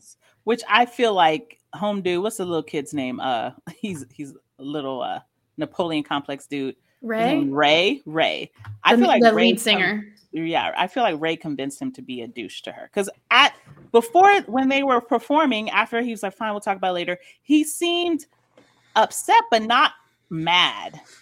You know, but then the next day he's like icing her out. So I feel like he, Ray was like, How dare she, blah blah, and talked him into being a jerk. And it's weird because like Ray has this like anger towards them for no reason. Like mm-hmm. you have never even heard them perform. You don't know that they're better than you yet because they are, but you don't know that yet. yeah, you just right. know that they're they're a different group around now. That's all you know. And so like some attention. well and, and and it's not just here, right? He has Scott Freezer out and then like, you know, not to skip ahead, but later on Scott's like talking to another girl and he Mhm. grabs Mo and like rushes her up there to see. Like Yeah. this is to break them up. He don't Yeah. want anyone stealing any of his attention. Don't steal my BFF's attention. Don't steal my band's attention. He's like- just a bad dude. He's a douche. Yeah, unnecessarily. Like he's mean, like you said, he's mean to Stella at the beginning of the movie for no, like literally, no never met the girl in his life. No. Yeah, never met her in her life. Oh, new kid. Like uh, there's Yeah. no. He's just a douche for no reason. for no reason. Like, okay, she's a new kid. Ignore her. Like, if you're like, oh, she's not cool enough for me, just ignore her. You, you Yeah. about her. And villain behavior. This is just nuisance behavior. Mhm, That's, mhm. that's the worst part. There's not even like an, ult, an ultimate villain like like goal here. It's No. just he's being a dick to be a dick because he could Yeah. be a dick. That's it. So he storms off basically, ices her out, like you said. And we have this scene between Mo and Charlie where Charlie j- or uh, Mo just really friend zones him. Definitely. And it'll come up it, though. later. He didn't Yeah. feel it though. No. He didn't see it No, happening. He, felt that. He felt that because she's like, because you're a guy. You're not like a real guy, though. You're like my friend. He's like, damn, yeah. he felt right, that. but remember, remember we've known each other for all of two or three days, so he didn't. he like, knew Mo it, before. Like Lindsay said, like his first day when it first started, he saw her and like collapse, even though he seems pretty clumsy throughout the whole movie, but he basically fell down. So he knew her before. Oh, okay, He's been watching her up until this point for sure. And Yeah. then From this is the first like really conversation that they've had, just the stuff. two of them. Right. he's been Uh, drumming on stuff to himself. Yes. conversation is happening, they start to get accosted by Mudslide Crush. And they start having a verbal altercation. And then it almost turns into a physical altercation, at which point Stella spits lemonade into Ray, the frontman or the lead singer's face. Yeah. The principal comes out to sort it all out. And the frontman calls her, calls Stella Lemonade Mouth Lemonade mouth. and that's how they get their name. They got their name. Which and, and of course then he lies to the principal and the principal just automatically believes him. Yeah, I could not. Uh, principal, we were here just minding our own business, and then she spit lemonade on me. It's like I'm what? just trying to get a beverage from the sponsor that you just acquired innocently.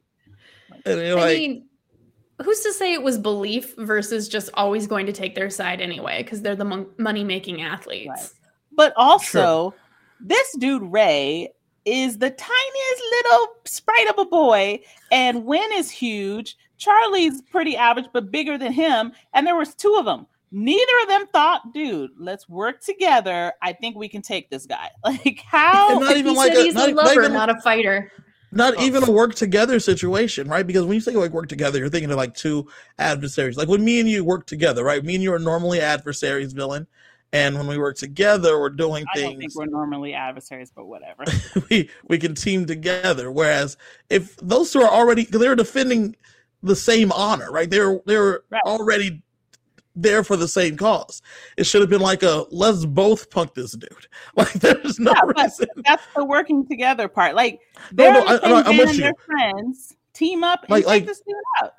Well, when I cause like I just think when I say when I say work together, I think of like how when we watched um The Matrix a couple months ago, how Mr. Smith and and uh spoiler, Oh well, Mr. Smith spoilers. and and Neo work together a little They'll bit, right? together. Right. Right, just a little Well, bit. I think work together as the definition of work and together.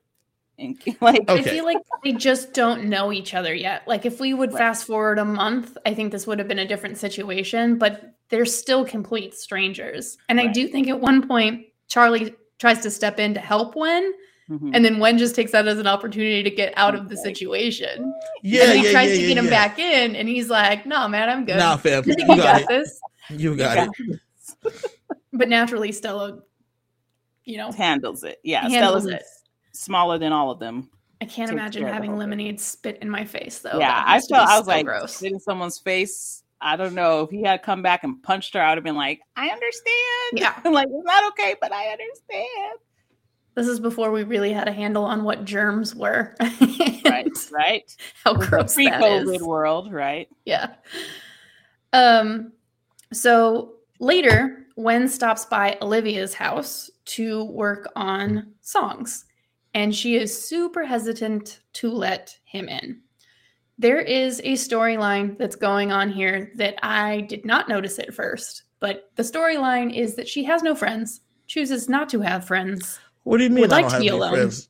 Grandma's met all my friends. Like she's done this before. she's met my. This is not. She meant. She didn't mean it like that. That's exactly what she says. Yeah. I think Uh, how ca- how did he not know, especially since they've been in school forever, that she don't have no friends? That's probably why he didn't talk to her before. He's like, she kind of weird. yeah. She don't have no friends. I remember her throwing up, which was like, mm, but I feel like there's got to be more here, right? Like she had a friend when she was younger, and that friend moved away, and she just never replaced. Like it never really fully plays out. But the whole her whole thing is she has no friends. Yeah, I she's also weird and awkward and like it doesn't make sense how her it comes and goes when she decides to be awkward. I don't know. The whole thing That's was true. like it doesn't make sense. They end up sharing this touching moment when Olivia's cat, Nancy, walks out, and Wen comments on how old the cat is, and she starts crying. Why did she cry? well, because the cat is this cat. Okay, it's gonna sound bad, but every time the cat walked into a scene, I was like, "Oh, that is so gross!" Like that Yeah, cat that was cat looked like- nasty. The cat looked like it needed to be put out of its misery. They were being cruel by keeping it alive. it it was really gross, yeah. and uh, also, she cried over the damn cat. I, several times in the movie actually. oh my god, But- just didn't make sense. She tells us that it was her mother's cat, and it's the last thing she has left of her mother. And when asked about the dad, and she just blows right through it, doesn't talk about it. Mhm. And they write, they have kind of like a little romantic moment, but really not much of one. Mhm. This is this underlying, This undercurrent. Still not feeling the chemistry though. Still not feeling it. you know, I honestly have to like, this has to be a sequel type storyline that they were trying to build up that just never happened. Well, I guess dude like robbed a car, like whatever he did, so he wasn't available. So the next day, they're back at school and they find a sign on the lemonade machine that says it's a it's scheduled to be removed. And they go up to the administrative office to figure out what's going on, and they're informed that tur- the Turbo Blast sponsorship deal says that they have to remove all competing machines or any type of competing company. That made the most. That was the mo- thing that made the I know. most sense in the whole movie. Makes sense. I was Yep. Sounds like a standard deal. Yep. yeah. Uh, Why is this? Stella- why is this vending machine here anyway? Who paid for this God, it sponsorship? was- who who keeps refilling it is the question. Yes, yes. is this person who's like going down to the basement for one machine? What's going on, guys? Mo here, just putting in some lemonades. It's like we have a lemonade machine.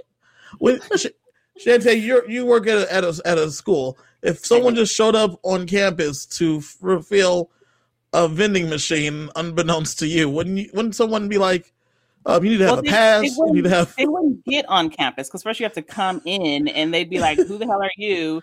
Creepy dude around children. Secondly, Yeah, when you have a vending machine, you have a contract for that machine, and that Right. tells you how often they're going to come fill it.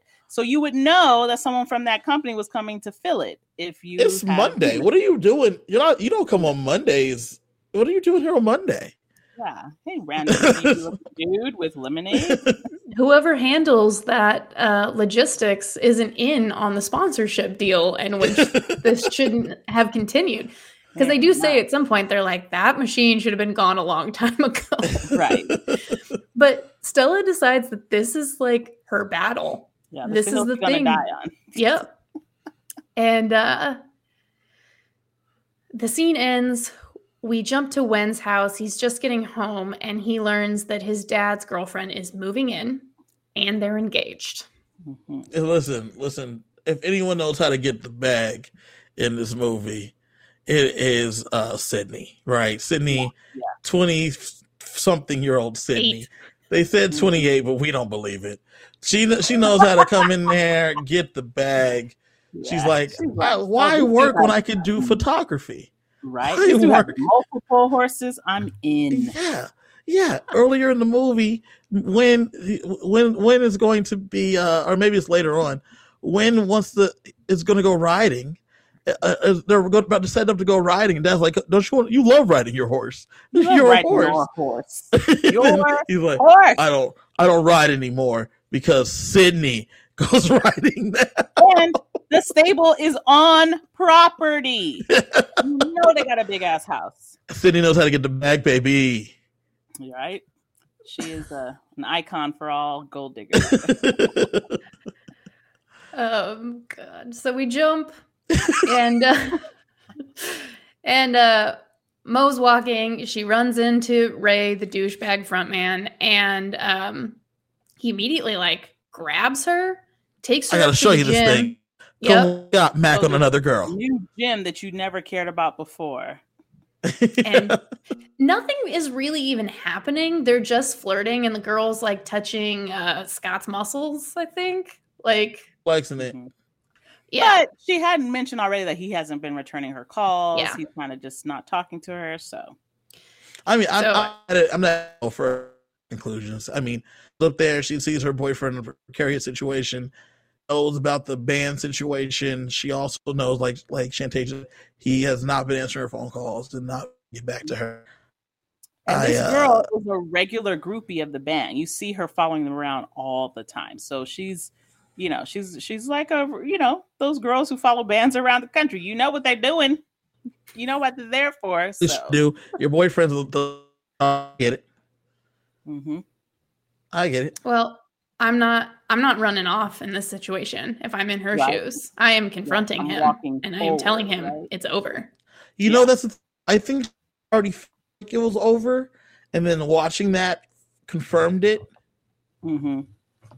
and she knows that not just that she's like more she's worth more but not just that but like i think she also knows that th- they don't necessarily match especially now that she has her own stuff Her own band. Well, yeah I also think that she's like kind of realizing he's not worth it too. I think especially like their conversation later, which was actually pretty good for Disney. But I think Mhm. she she's like, you know what? I got my own band. I'm doing my own thing. I'm I'm out of here. I'm out of here. Mhm. We uh jump to the Halloween bash. And the band's all waiting for Olivia to show up. And little do they know she's already been there, but she's been in the restroom being sick. Right. Mhm. uh, for nerves. And the members of Mud the Crush, the members of the Crush take the opportunity to tell the principal that uh, they're bailing on the set and that they're prepared for a full set if he wants them to go on now. Douchebag move, of course. Yeah. Um, they the whole band goes in the room with to comfort Olivia, and she's having a panic attack for sure. The whole band's trying to calm her down, and Stella has a bunch of lemonades in like a holster belt. Yes. And Wen sees it, takes one, gives it to Olivia, and that gives her the push she needs to get out on stage. Somehow do it. Yeah. But this is also where they have like a really great joke. They're in the girls' restroom. The guys are like at the door, not sure if they want to come in. They're like, fine, our band's in there, we're going in. And a girl comes in dressed up as like a toilet tissue. And Charlie goes, No, we have enough already. That's like, that's such a good joke. Oh god. They get um out on stage and they do Determinate, which was the song that Wen and Olivia had wrote in the scenes previous. Mhm. And the crowd really likes it. They're following along. They're doing, they have this like jump, jump, slide move that the whole band's doing. And then the crowd starts doing it. Wen starts rapping, which shocked me, even though I had seen this. Um, One of the You- groupies is in on it. One of the Mudslide Crush groupies is like, Oh my God. oh people were feeling it." this band like people Yeah. the, the band i was feeling the band i thought I was. on a scale of one to bop to the top i felt like this was closer to bop to the top This but is this- a bop this to the song top. is- This Yeah. is like this song's like seven or an eight the two songs they play at this Halloween bash are their two best songs. They they really started with their A plus game, which Yeah. was smart. I would go probably an eight on this one. yeah I'm Um, giving Determinate Bop to the top. It's up there for me. Okay. Scott, who's in the crowd, he's smiling. He's, he's digging it. feeling it, he's Yep, he song. tells Ray that they've got some competition, Mhm. yeah and uh, and he's okay with it. yep. So again, this is all right. he's not threatened at all No. once they get out there for some reason. Should have Right. been reversed, but Right. Uh, Stella. So at this point, Stella, after the song, Stella starts to make an announcement. She gets the mic. She tells the crowd that the lemonade machine is being removed Right. and that that's unacceptable. And then she starts bringing up the budget imbalance and how all the jocks get all the money while everyone else is stuck in the basement and how that's bullshit Mm-hmm. and they this leads them into the number of here we go which Mhm. is a very like make your voice be heard rebel Right. cry It is. It's a- song it like is. it's a it's a call to arms to all the It's a nerds. call to and the arms. artists. Yes. Yes, there we That's go. a good, good And it's a good song too. Da, da, da, da, da, da. I don't even know the words, but I know But the it little like, you movie know. It alerts them all that they have a they have someone here to help hear their voice. Right. Right. Uh so naturally the crowd getting into it and cheering them on which was happening before right Right. last time Stella did something like this, the principal is like, this has to stop immediately. He pulls the plug on them, like, actually pulls the electricity. right. And uh, this happens right as she's taking off her whatever she was wearing on top to show her question authority shirt again. Now this is this is this is the only thing I I, I wonder. Shante, you're you're you're an educator, yes, yes. Yes. Yes. Um, the reason I bring that up is because if there was a rebellion starting at your school, then do something to draw more attention to the rebellion by turning off the Right. lights. I, I mean, watching this, you know, when I first watched it, I was a teacher still when this first came out, which is like, wow, God, oh my God. But watching this now, especially as an administrator, I'm like, the kids have a reason to be upset. this guy is bullshit. And I'm sitting here like, damn, they need to raise their voice. Get. So, like, as an administrator, I'm like, that's fine. And I think at my school, I mean, again, it's elementary school, so I don't think they're going to have any like revolutions anytime soon. But we do have ways for students to share what they're going through, what things they don't like, uh, specifically. And usually for us, it's targeted at like if a teacher's being unfair or something like that. And so to watch this and to see that more than half the school, if you think about all those athletes, there may be what 20, 30%. So like 70 to 80% of the kids are not getting what they need from their high school. And every Right. time they try to talk and, and say he something turns off it, the lights. he turns, he literally turns off the lights on them. Like I'm just like, get up, kids. I was when he turned off the lights. I was like, "There's no way, bro, that this means they're they're going to drop this thing." Like Oh, no, that turns into a riot. That's another thing. Like yes, you turn off the lights onto a crowd of hype children, you just get a riot. You're dumb. So clearly, he's not a very effective administrator. Well, the thing Correct. that doesn't make any sense though is at some point in this film, they say that he's won another award. for, why like, is he winning administrator or awards? something. Yeah. that's right. He wants people to vote. He wants people to vote for him. Yeah, that's right. Yeah. He's I mean, he's just been hiding all the kids that don't fit into his image in the basement. Send him to the underground. Send him don't to the get to vote. underground. yeah, they don't get to vote. And when you, if you look at things from the outside, you know, you have brand new, um, system, like stadium, you have brand new facilities. It looks like the school is doing well and he's doing a good job, but that's not really how you judge a school. Right. So This guy.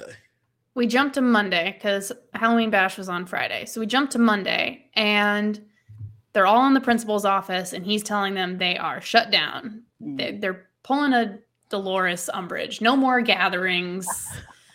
like no music, no humming. Any if I hear any note coming out of you, you're suspended. You know, you know that again- band that everyone seemed to like. Which We're shutting again- it where are the parents? How did the, how did the parents not be there going, what the hell? How are you telling my child they can't express themselves or play a musical instrument? Like, okay, sorry, go ahead. That's pretty No, bad. yes. Yeah. yes.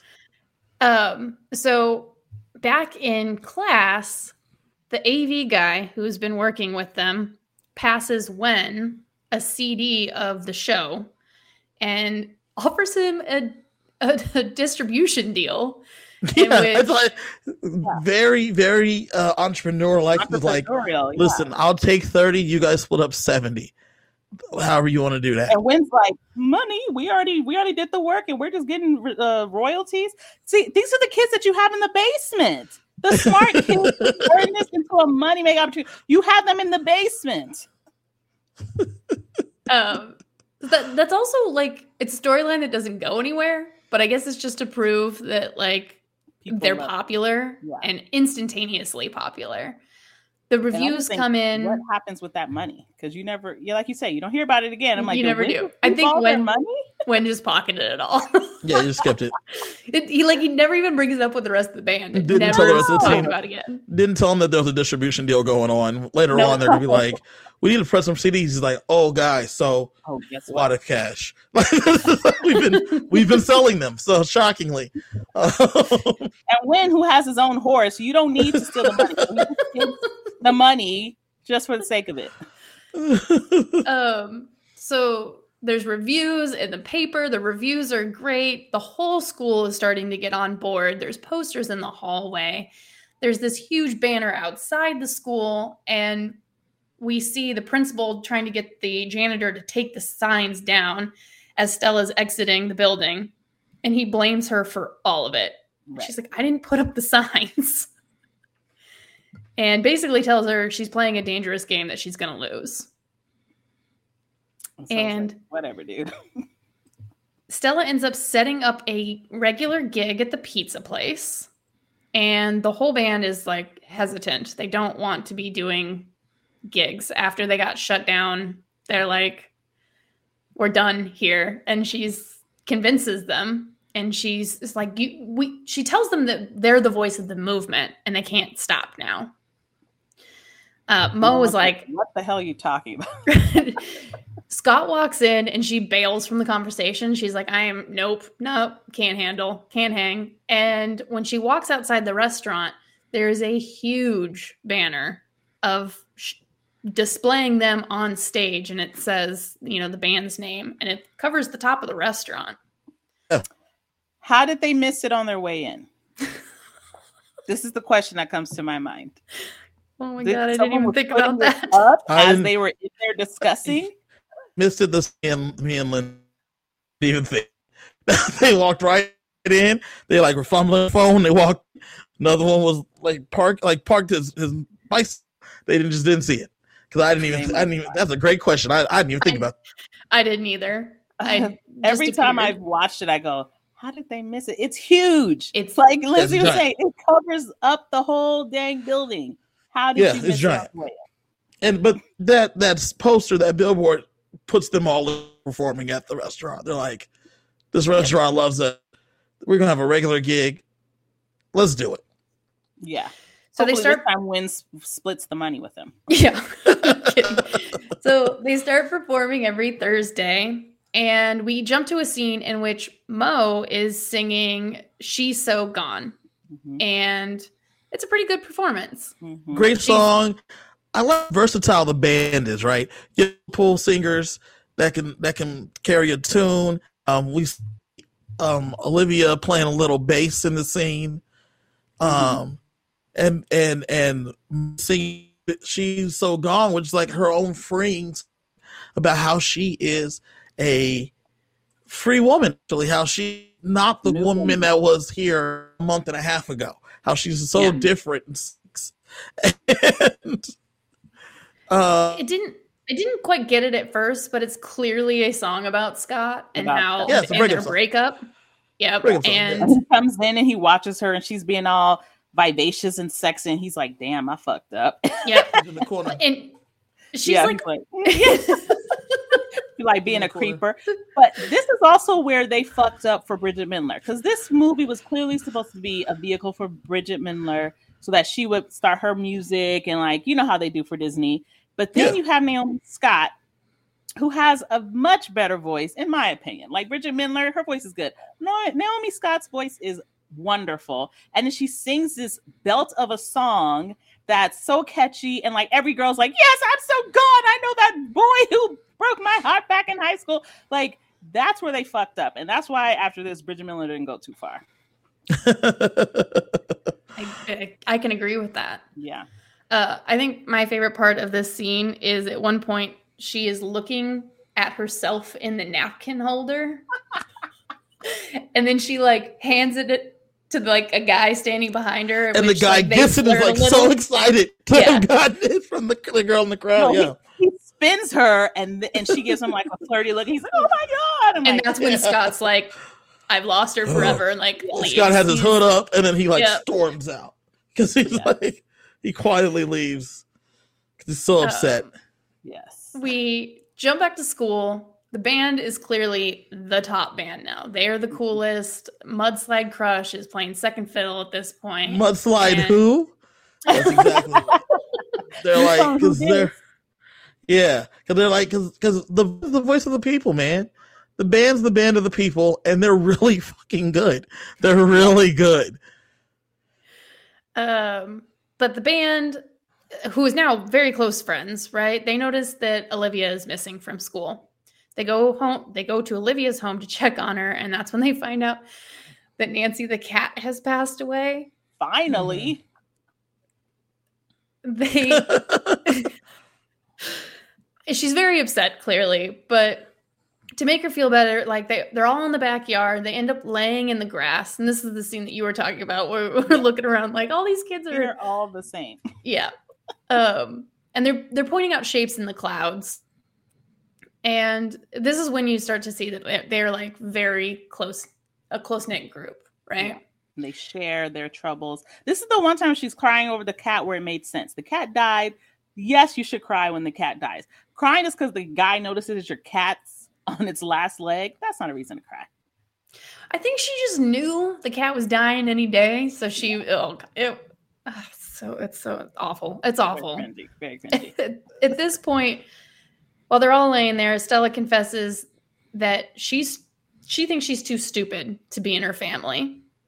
Mo, this is when she throws in that I'll never be the perfect Indian daughter. Mhm. mm-hmm. Uh, Charlie Wen? says he'll never live up to his older brother. Wen brings up the girlfriend dad, which like compared to everybody else's problem, everybody else, right? yeah. Um, My dad has a hot crying. girlfriend that could be maybe my girlfriend if things were different. And they're like, I've had quite a few wet dreams because of her. It's a problem. that's, There's so much wrong really, that's really the big deal. Yeah. You know the weird part is for when is they undercurrent is that his mom left. Mhm. And that could be his problem. Right. they Yeah, but that's really not what he was talk talking about. that. He Right. was talking about his dad's girlfriend being 28 years old and him having a midlife Right. crisis slash Yeah. getting with a 28 year old. um, but That's Olivia starts crying cool. again. And this is when she tells everyone that her dad's in prison. Mhm. Uh, they've he made some bad de- decisions after her mom died, and he writes to her, tries to talk to her, but she has cut off communication with him, and she misses him, but doesn't know what to do. Uh, Stella picks up a guitar, and they all start to serenade Olivia, and this is the number more than a band, and it's basically Yeah. talking about how if you know, cry on my shoulder. Friends. Yes. Yeah, we're was, that was a good song too, man. I thought this was a good song too. It's very heartfelt. Yeah, I like that. My shoulders are small, but you can cry on them too. I was like, you know, that's pretty. That's a good line. It's a good line. I would love to know why her dad's in prison. I'm thinking white collar crime. Just thinking about how they're all rich, white collar crime. Yeah. It's something else about understanding, something to understand. We're more than a band. Mhm. It's a great line. It's great lines to the song. And then that's that's when that's when you, you definitely see um for for when he was like, there might be something there that wasn't there before. It's actually really weird. Okay, so he lays down so close to her that like I thought he was going to elbow her in the face cuz his elbow was right above her head Mhm. and just just a small fraction of a miss and he would have smacked her like hard. So there is something weird. There's there's a storyline here that's just not there though. They didn't beef it up enough. It needed some vitamins. I don't know. Yeah. Um, okay, so this scene where they're doing the number, it actually turns into them being in Stella's backyard. And Stella's younger brothers, who should Are also look like her, they're twins, but they they straight up look like Dylan and Cody. white boys. I don't. They're like blonde. Yeah, But she's I was very no, keep it going. confused. so they're like filming the band as the band's like messing around. It kind of looks like they're doing a, a music video. They're goofing around, playing in the pool, and as the number continues. Um, so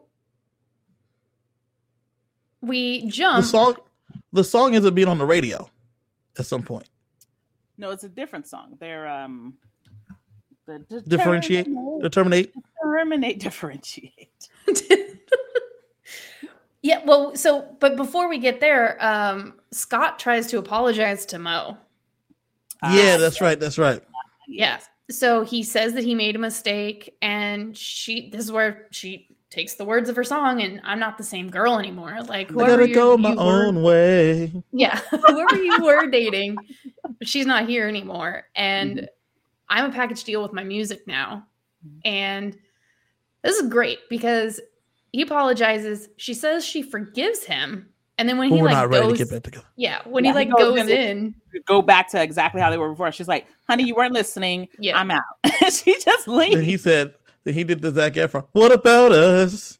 What about everything, we've been through? through. what about us? Yeah. You know, I never meant to hurt you. what about me? and that's exactly what happens, right? So then, that's exactly what happens. And Yeah. and they uh love- so, she says, "Sure, I can forgive you," and he's like, and she's like, "Oh, but but but no, honey. Yeah. that that's you're gonna need to do a little bit more than that to get back with me." Yep. yeah. We jump, and this is where Wen is uh practicing his interview skills in the mirror with a toothbrush, and his ego is taking over. And saying that's how- when she, uh uh that this is when Sydney opens the door, and then I was like, "Okay, when it's about to go down," and then she's like, "Come quick," and I was like, "Oh, not too quick though." And then I was like, Remember, he is a ninth grader, so yeah, like, that's true. And then she was like, "No, like come in here in this room right over here," and his song's on the radio. mhm. Yep. And then he calls um, Everybody. Bridget Mendler. I forgot her character's name. He calls her first, of course, because they're supposedly Yeah. have something. And somehow Charlie, Mo, and Stella are all together. Like, why are they all hanging Yeah. out? And those other two aren't there. I don't know. They're just chilling. They're just kicking it though. Didn't think about it. Yeah. But they're all, I, I was just surprised that all their that their song was on the radio to begin with. I'm like, who handed the song to somebody who put it on like the radio? That's well, then they say props. something like the Rising Star organizers heard it and was like, "Oh, hey!" And Oh yeah, that's right. They heard their demo. That's right. Rising Star heard their demo, and since they're performing in the competition, they're promoting, they um, mhm. which is So- another thing that makes sense. we uh olivia tells us by narration that just as everything was getting good is when things started to fall apart Mhm. so they're performing at the pizza place and clearly mo has a cold she's sick for sure Did you Uh, did you not think COVID? I like immediately thought COVID. Right? I knew it wasn't COVID, but like she started coughing. I was like, she got the Rona. Uh, I was this bitch has not been covering her mouth at all. She was coughing on people and they food and stuff. I'm like, this is disgusting, even without the Rona. I was like, where's the mask? Where's her mask? um ray the crush frontman is sitting front row and heckling and olivia is clearly disturbed by it and wen just keeps telling her to ignore him but she's like stopped singing Why didn't they've been performing at this pizza joint every week for at least two months at this point, right? Mhm. I have a couple questions. First off, why didn't someone that works at the pizza place get up and be like, "I'm sorry, you need to come with me"? Yes. Because this this is a local band that's been performing here every week, and and, And- they're bringing in people. us- getting us more people, more money. Yes. Yep. Yes, and and this dude's being a straight asshole.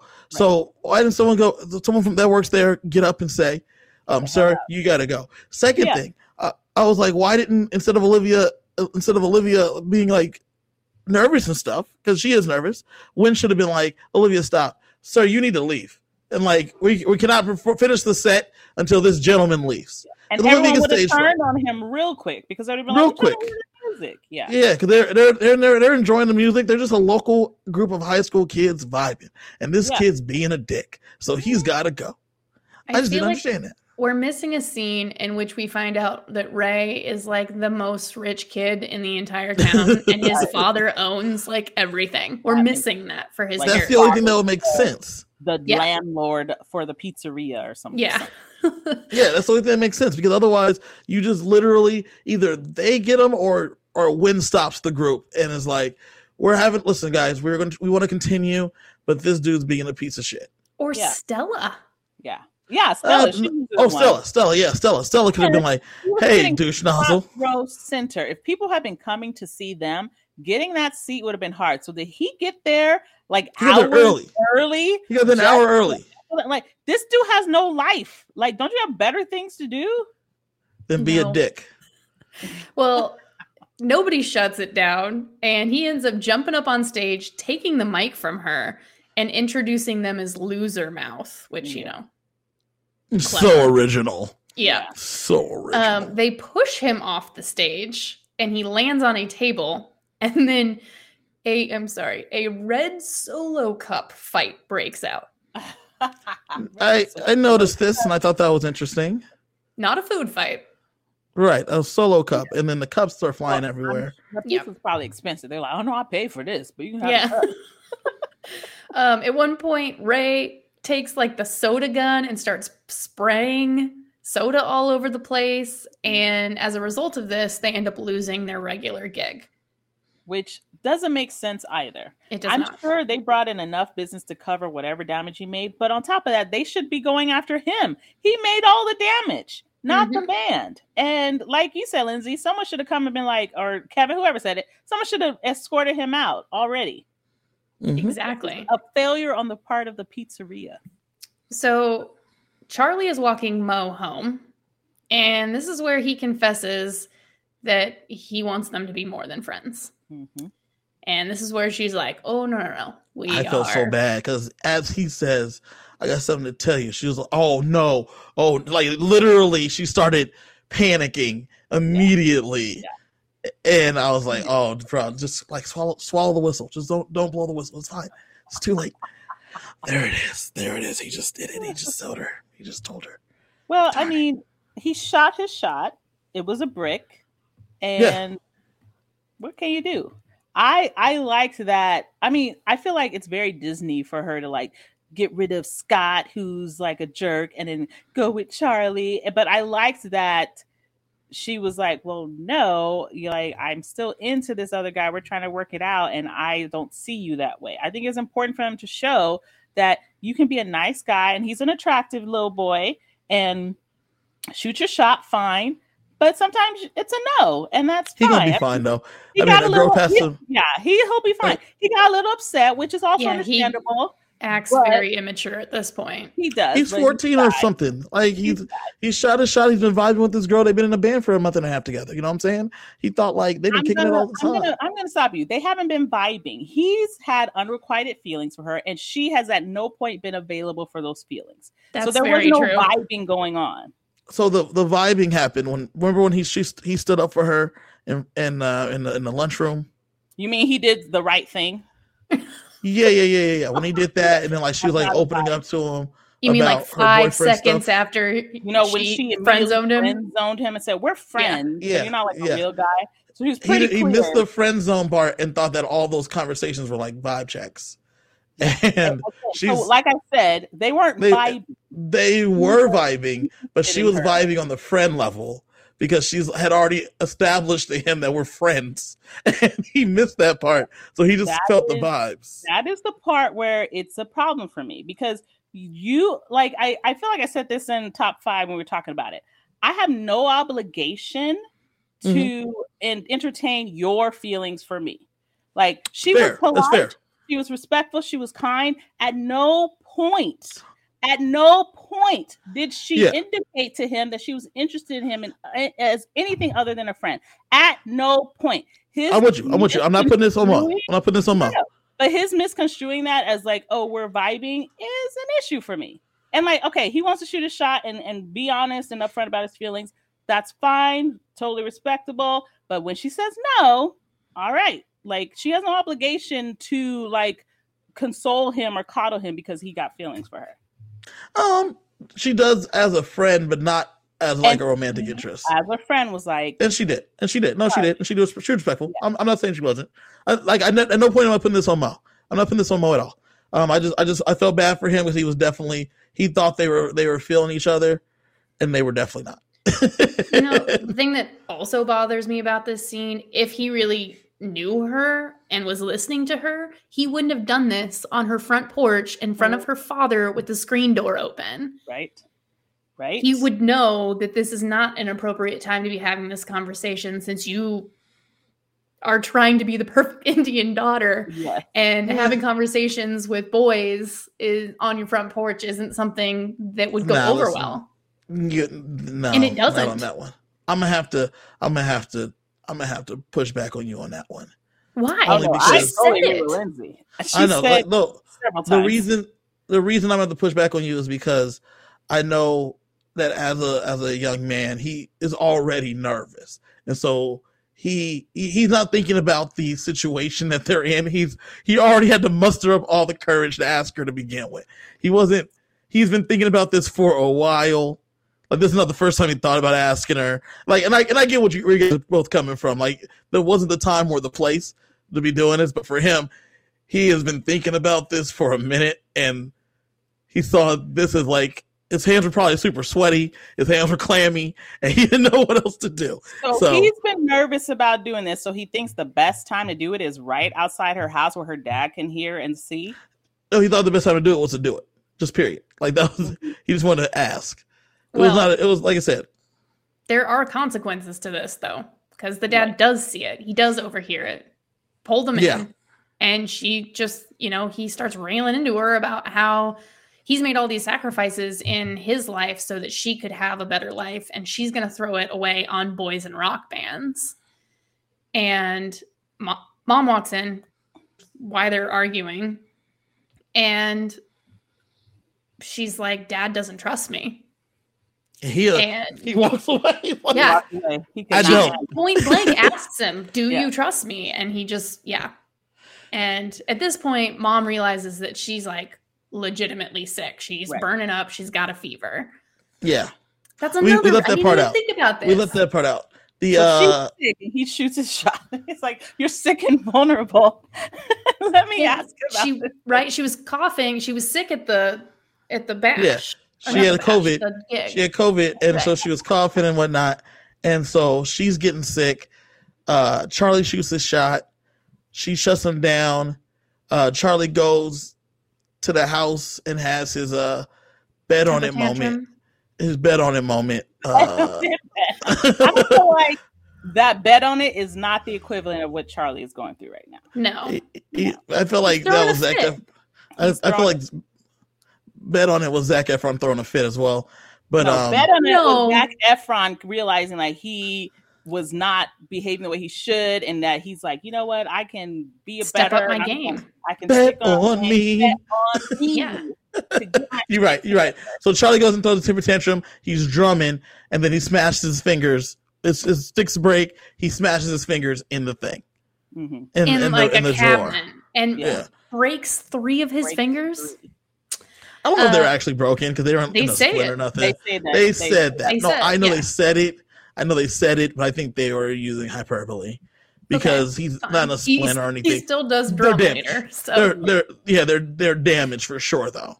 Right. Um, Wen gets a black eye when he's hanging a portrait with his dad, and uh, he asks him to be his best man, and he gets so distracted that he drops drops it on his face. Yeah, the whole way they Causing- were Great- that thing didn't make sense though. It's like, why are Great- you doing it that way?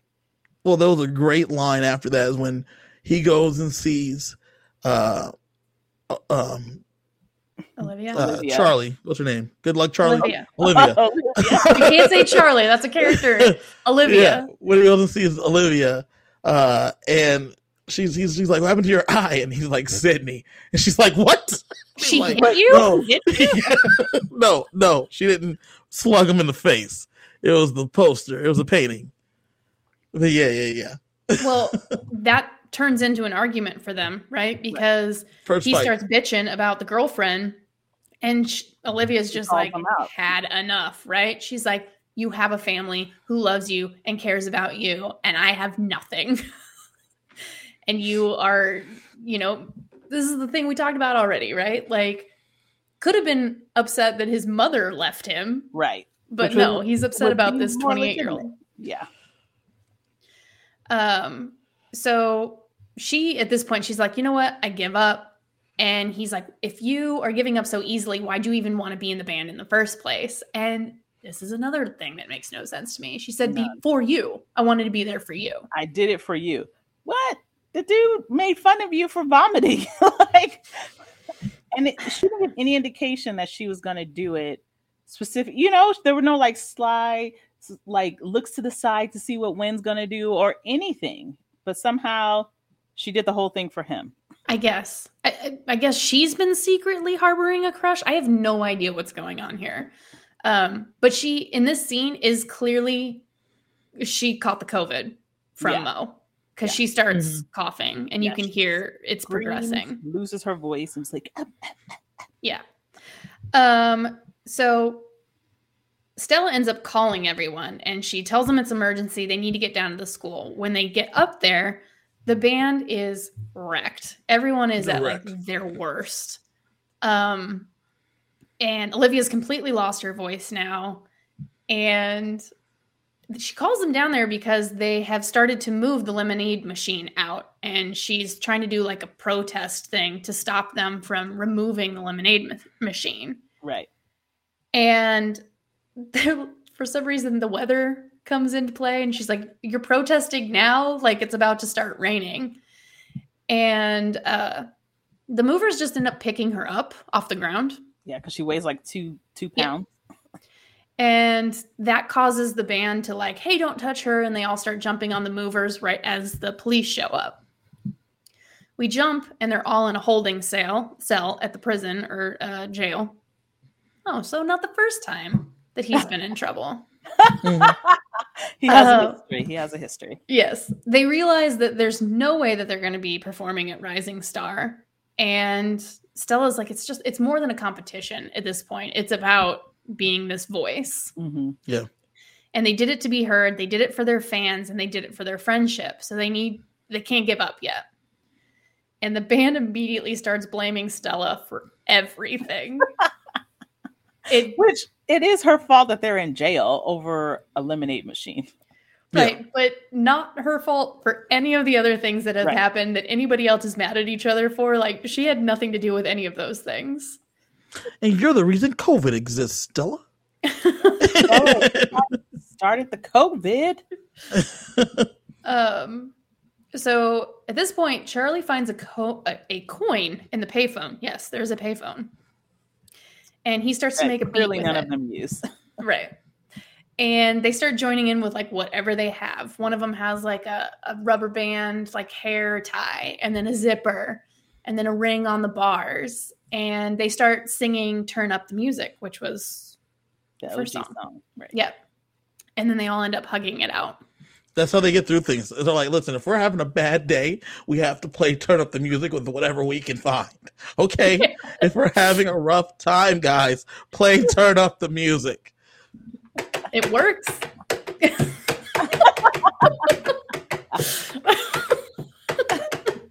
And then you're like, oh my gosh, I love you guys. I'm so sorry we were fighting. um, the kids get picked up by their respective adults, hmm and it's the girlfriend who comes to pick up Wen. And he's so happy to see her, he just hugs her and This surprises scene- the shit out of her. This scene is tough. It's not tough. It's just this one's just an easy one. Everyone gets picked up by their respective people and work out all of the issues they've been having the whole movie in their- this one yeah. pickup. This one. hmm which is unrealistic because if I called my mom from jail, The last her- thing we're doing is working through our issues. I'd be like, no, I'll stay in the jail. Don't call her. I mean, because like you said, okay, so when Wen gets picked up by by uh, Stella Sydney. by Sydney, by Sydney picks up Wen, and he hugs her. She's surprised by the hug, and she he's happy to have her. Right? Um, excuse me, Olivia. She decides to write to her dad because she's now also spent time in the joint. So she now realizes after talking to her grandma that's like it's time for her to write her dad and be like, "Hey, big guy, I've been in, in the joint too. I get We where you're have coming so from." much in common. yeah. Um, Mo tells her her dad, you know, the truth about who she is and that she's not the perfect Indian daughter. He's like, "You're still in trouble though, but I appreciate." Nor is she you." the average American daughter. Right. She Right. has to has to go somewhere in between. Mhm. Um, who else do we have here? So that's Mo. Uh, Charlie's brother picks him up. yeah, And- his brother says, "I'm failing out of Stanford anyway, so you got to let him know that you want to do music and not." And not be in sports, we'll do it together. And Yep. then lastly, we have Which Stella doesn't make sense. You failing out of Stanford and you preferring music to sports, not, Not the the, same. same. Not the same. go very differently. Yeah, Right. but that's definitely if I'm going to do it together. Let's that's a good time. That's a much worse Thanks, thing. big bro. You found that grenade for me.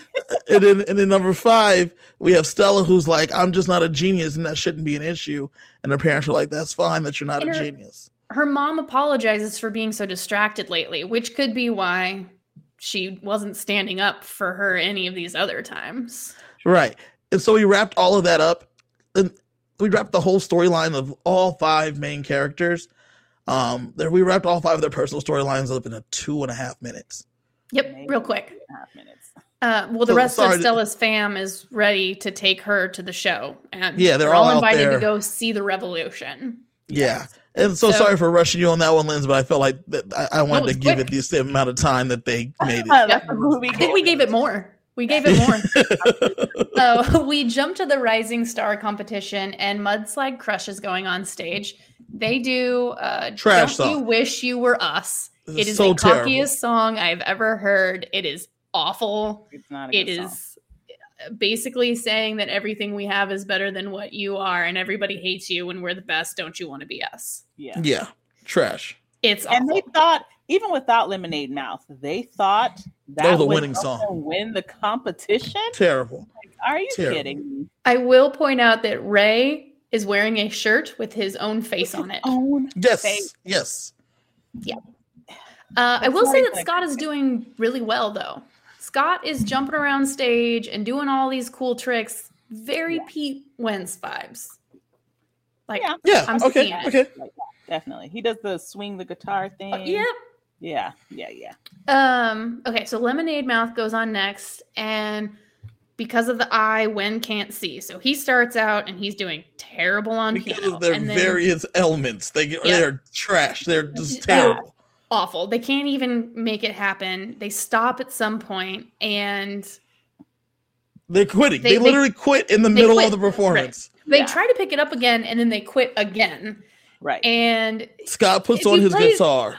If you've played rock band, they got booed out basically. Yeah, like, they're being booed. And my favorite part was right here where Scott puts on his guitar and Ray says, What are you doing, man? He's like, They need our help. My Help. girlfriend's out there failing right Yeah. now in my rock band. ex-girlfriend. Yeah. Um, he girl says my girlfriend be in his heart. Yeah, he still wants to be with her, so it's in his heart. My girlfriend's out there failing in rock band. And it's like making a sound like they do in rock band when you're failing. And Yeah. then he goes out there and he like goes "Vroom." No, no. Before, Before. he goes out, Yep, The they're walking off stage. the, they're like about to quit. The crowd starts singing their song because they're doing Mhm. determinate, determinate, Yeah. and they even do the movement with it. So they're showing that even though they sucked, everyone We're knows big them. fans. We're big their fans. We've been listening to the Mhm. radios. This is Yeah, a number and their one. This, song, family sings it, so all the people they think weren't listening actually were is- listening. this song's been trending on TikTok, and they've been listening to it constantly. And that's when Scott says, Ray's going to kick him out of the band. I'm going to find another band. And No, that's no, when so he no, no. Scott already stage. had his guitar on, and Right. then Ray says, "If you go out go there, out, I'm kicking you out of the band." Yeah. Right. And Then people start singing another the song. Band." Yep. Right. And then Mhm. people start singing the song, and, and he's like, "I'll find another band." And then he goes out there and like starts playing guitar, which I thought was only one playing an instrument. Yes. Nobody else No, picks it back nobody up. They Sydney quit. does. Sydney does. Sydney She is plays the girlfriend. the- Who are you Sydney talking about? Dad's girlfriend. Not Sydney. Uh, Stella. Stella plays too. Okay, the only one that's not injured. Yeah, only one that's not injured. So Stella and, and him play, and the reason Yeah, I, I kept that as a took note. No damage this whole movie. Everyone else had like fucked up. They broke fingers. They were sick, lots of weight. Stella took no damage, even though she got them into so many shenanigans. The reason though I remember that Stella played with him was because she plays lead guitar and so does he. So I was like, we you're just gonna have two lead. Well, he's gonna have to just play rhythm, but they don't have a rhythm guitarist, so I don't know what chords he's playing, but whatever. And they play this this guitar version of "Determinate," and it's really good. And the Yeah, c- and the crowd crowd- sings the song, and they stand there with their arms around each other. Also points out the fact that he knew the song. He has been practicing that. He's been like playing their song on his Yeah. own. Like, damn, this song's a bob. Let me get on. This. Yeah. like, Yes, yes. And so he was ready to go. He he, he knows their whole catalog. So he was ready to go there and perform, and they do the song. And, And they don't win. Obviously. Shocker. Um, but they won something bigger of that night. I appreciated that they lost because Yes. they shouldn't have won. they didn't perform a song, so they should lose. Right. But this is the part that I didn't like, and the part that I hated. She said, "But guess we are next," and they were at Madison Square Garden. It makes no sense. How, how did you get to MSG? How did you, so many steps skipped. you just lost the Rising Star competition? So naturally, the next stop is the play is the play at the Mecca. You know what I'm saying? That's the the, uh, Uh, the Garden. But guess who their new guitar player is? Scott baby, rhythm guitar. He's playing in the background. He legit that's went out and got a new part. band. Yeah. They they had the right rhythm guitar spots for him, parts for Mhm. him. They You always, uh, you always need rhythm guitar. He's fine. Yeah. so we're wrapping up. Um, before we get to Madison Square Garden, uh, Scott apologizes to Mo, says he wants another chance, and that he now realizes that the music and the girl go together, and that he wants an opportunity to meet the new her. Uh, Wen gives Olivia a new kitten. yeah, Um, which which signifies that they have a new relationship and they're in love. Sure. So that's nice. Uh, Yeah. We jump to Wen's dad's wedding, and apparently everybody's invited. Listen, the band is we're one family now. We're all you one skipped family. The part where oh wait, was this before or after the wedding that Charlie gets the, the girl? He hits groupie. So Charlie sees Charlie sees sees uh uh uh what's her name? Mo, and, Scott. Scott, and he's like looks at him and he's like, "Damn, that's like that's that could have been me." And then he looks over, uh, and he sees the other girl, and he's like, "This kid's gonna be me though," because she's like Yeah. waves and like He's, winks at him. she's been fangirling over him pretty much the whole movie since their Yeah. their concert. She's loved him, and he's been too dumb to Notice. capitalize on that. Yeah. So that's going to work out for him, but we don't Right. see it work out. We just know it's going to. That's Right. once again part two in the sequel. Right, right. Um, but so we're at the wedding, and Stella is sitting next to this guy, and he introduces himself as a former musician and that he is the owner of an organic lemonade company. And she finds out that it's Mel. It's Oh, Mel shit. from Mel's Lemonade. She convinces him to build an arts center for the Mhm. school.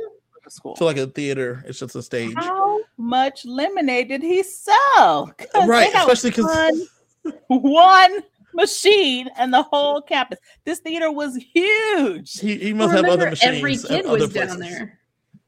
Even Yeah. still, he can't be stocking that much. No. He Well, had some uh, distribution deals with grocery stores. We didn't know about it. That was there, there you go. The principal comes in at like the final hour there to take credit and get in the photos for the art center. Mhm. Um, and then he says that Stella's going to make a good principal one day because he was just like when he was younger. also a rebel. Yeah. Mhm. No.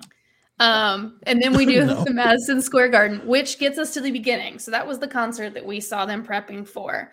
And we do find out that this whole narration thing was Olivia writing to her father in prison. Was telling me. him the story. Did Uh, not expect that. and I, I would, I don't know if you said it, but this is the week after that they're performing at Madison Square Garden. I didn't realize that. It was- How the hell did they get to Madison Square Garden in a week? uh, What? I need to rewatch it. Like I don't remember them saying it was a week later. Uh, they play Breakthrough, Ugh. and the credits roll to Determinate, and that's our movie. Oh my gosh. that week was the later? movie. All right, so um, Shantae, what were your thoughts on the movie? Well, like I've I've said before, I love this movie. Even as we're sitting here like trash talking it, I still love it. I think um like I said, I was already teaching when this movie came out, and one thing I would do is like when they came out with the new Disney stuff, I'd watch it so that I knew what the kids were talking about. And this is when I was like, wow, this is actually a good movie. And I've watched it several times since. I feel like the songs are great. They're bops. If if a real band put these songs out, I'd be I'd be like, yeah, that makes sense. I wouldn't Mhm. go, what is this band doing with the Disney song? Um, I liked that, you know, the whole theme of this is setting up, finding your voice, and it, it kind of highlights the disparity between, you know, sports and the arts and how they're both as equally important. And, you know, all students need to be heard. I mean, there's a lot going on here, and I feel like they got a lot out of this movie, even as we're sitting here making fun of it. But I feel like this is one of the few movies that they've done better than Camp Rock, better than um, even High School Musical, dare I say, where they really Mhm. had a good message and they delivered it well. I I enjoyed it as well. Um, my biggest gripe is that I feel like we fast forward through a lot of the movie. Like a lot of storylines just get you get clips of the storyline and not like complete storylines. Like uh, I don't know. Like to me, Scott and um, Mo never made sense, and then for them to get back together at the end made even less sense to me. Um, because I felt like Scott is not really uh, he's more he, he he he did a 180 as a character. He was much more douchey, and then all of a sudden was not. I don't think so. I feel like, especially as we were talking, there were lots of times I feel like they really made Ray a douche. And Right, then they right. had Ray the huge Scott douche. kind of just go along with it. But there Okay. were glimpses of him going like, well, no, but all right, I'm just going along with Ray. So he was a follower and kind of an idiot, but I don't think that he did a 180. I think he just started kind of standing up for himself. Like the whole theme of the movie was find your voice, and he finally found his voice and was like, Okay, I'm not can give you this that. person. I can give you that. I can give I you that. agree. Lindsay, what are your thoughts on the movie? I loved it. It was the Breakfast Club with some Music. great Great music. songs. Yeah, songs were Um, great. Songs were great. Songs were bops, all throughout. Yeah, and I, I mean, I've gone through a couple of these where I think I'm gonna like the music, but this is definitely one where I I liked it. I continued to listen to the soundtrack, and they're still stuck in my head. I love it. Mhm. So, uh, Lindsay, who's the winner in the of the movie? So playing off of what we just talked about, it's Scott for me because Wow. I agree. I was gonna say that from Yeah. jump, like, he I mean, first of all, he finds his own voice. He gets the hot girl. He joins a band the week before they play Madison Square Garden without having to go through any of the trouble. no, Uh yeah, he he takes it. Like he Yeah. Takes the cake on this one. I totally For- agree. And up to up to this point, he he never lost anything, right? So before that, he's in much much like Crush, and he's a soccer player. He gets everything he wants. He doesn't have to go to detention. He doesn't, and then he slides over to Lemonade Mouth and continues to get all the accolades and attention. Just stay stuff. Like, winning. Just He stay winning. Just stay winning. Scott's the winner of this movie. For me, the overall winner of the movie has to be Stella. Um, she shows up at this school. She gets her own band. She gets friends pretty immediately through this situation. Um, she is not a genius like her parents and her brothers, but she is able to forge her own way in this own situation. She becomes a rock star, and she never takes any L's. She never takes any else. Even when she thinks the lemonade thing is gone, she's the one that sits next to the lemonade dude and gets the lemonades back in the school. She never takes an L ever. So I got to give it to Stella for me. that's I'm hey, I, I give That's you a- props for that. Good one. Good, good ideas. I still Scott. That's why you Scott. can just like we, everyone has different winners sometimes. Who, who's the biggest loser though, Linz? Who's the biggest loser in this movie? Uh, The Ray. cat. The cat. Damn. Nancy. Nancy just it's all downhill for her the whole Oh movie. gosh. That cat should have been put out of his misery a long. yeah, and she's quickly replaced. Yeah. I'll say the loser is Ray because you know he's one of those people who peak in high school. He just lost the. ma- I mean, let's be honest. Scott's a QT. Okay, he is a QT. He is the per- the person that draws in the girls to this band, and his dumbass just opened his mouth and kicked him out the band. So now he's in another band that has even more fans. And who's he going to get to replace him? So he peaked in high school it, no one's gonna like him after this, and he's gonna what work at a gas station or something. Ray's the loser for for me. For me, Wen's the biggest loser because uh he's over here. His biggest gripe is that his stepmom is hot and is tw- is in the twenties, and he like Loki wants to fuck her. Like that's literally it, right? Because and so like he gets with Olivia or whatever at the end. That's cool, but like he doesn't. They do not get together. He gives they definitely get together.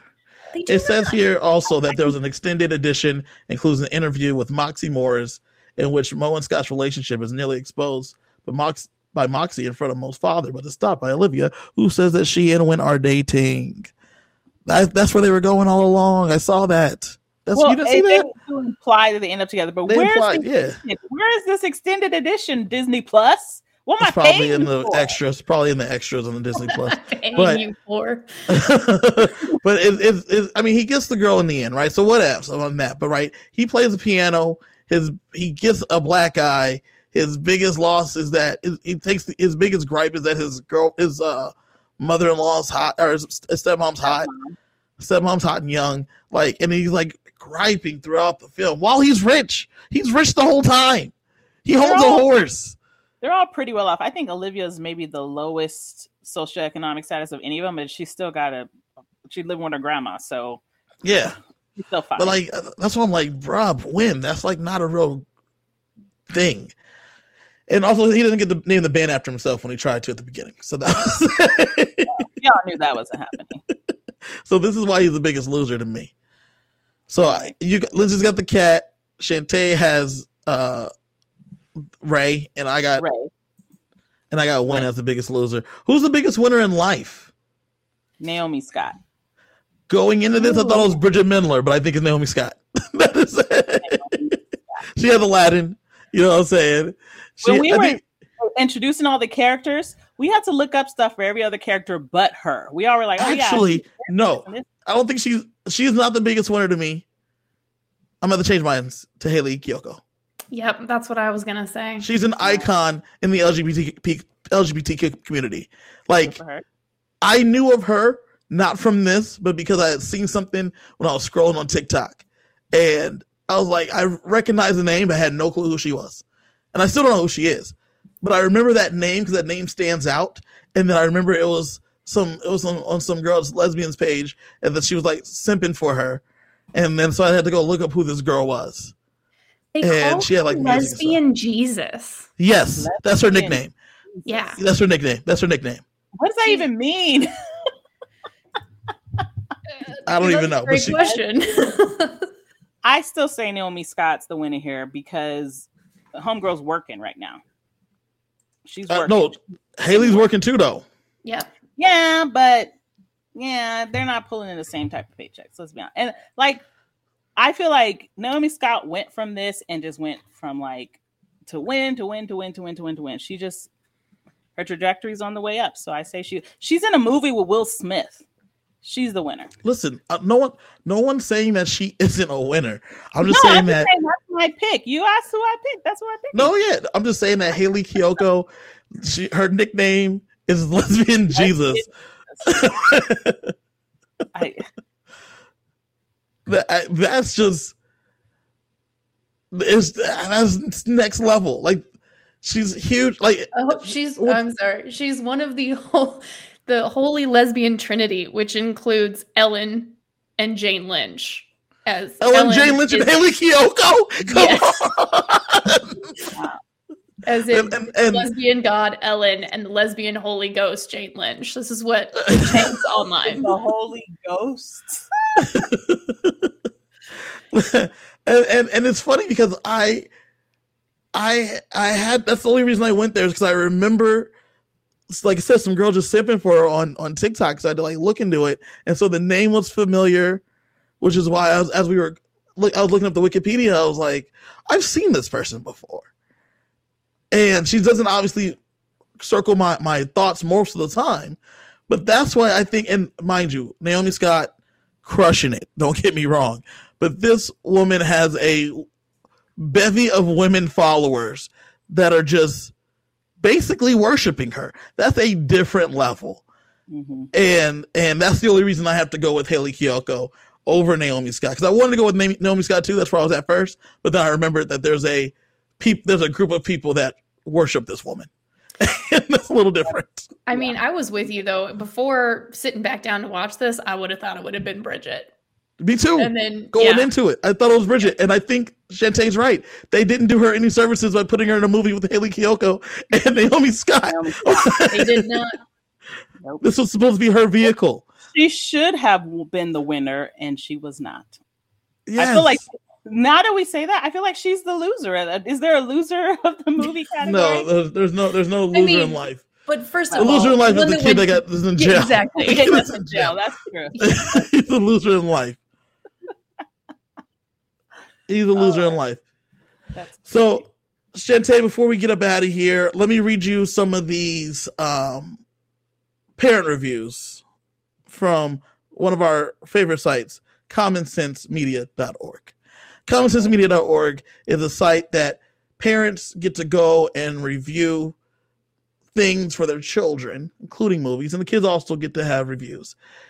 Okay. Uh, we've noticed that on some Disney Channel original movies, parents have gone and reviewed them. And uh, some of these reviews are quite funny. Let me read to you one right now. okay. So, um, Mama Snap wrote back in 2011, Hope It Gets Better is the name of the title.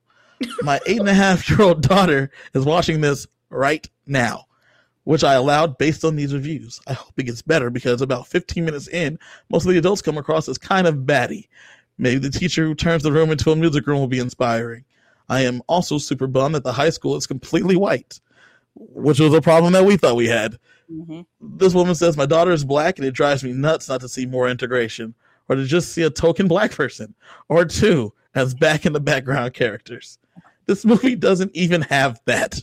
I also am so tired of today's shows showing kids being so smart ass towards adults i don't want my young child to grow up thinking that this is how adults deserve to be treated Well, it is in this movie. These adults were trash. Yeah, they she already admitted that they were. So they did have a token black girl in the background. That after their um their concert at the the Halloween bash, they're doing their little lemonade drink, and there's like this one black girl who's there, and she's actually wearing an athlete's outfit too. So I was like, she must be so confused.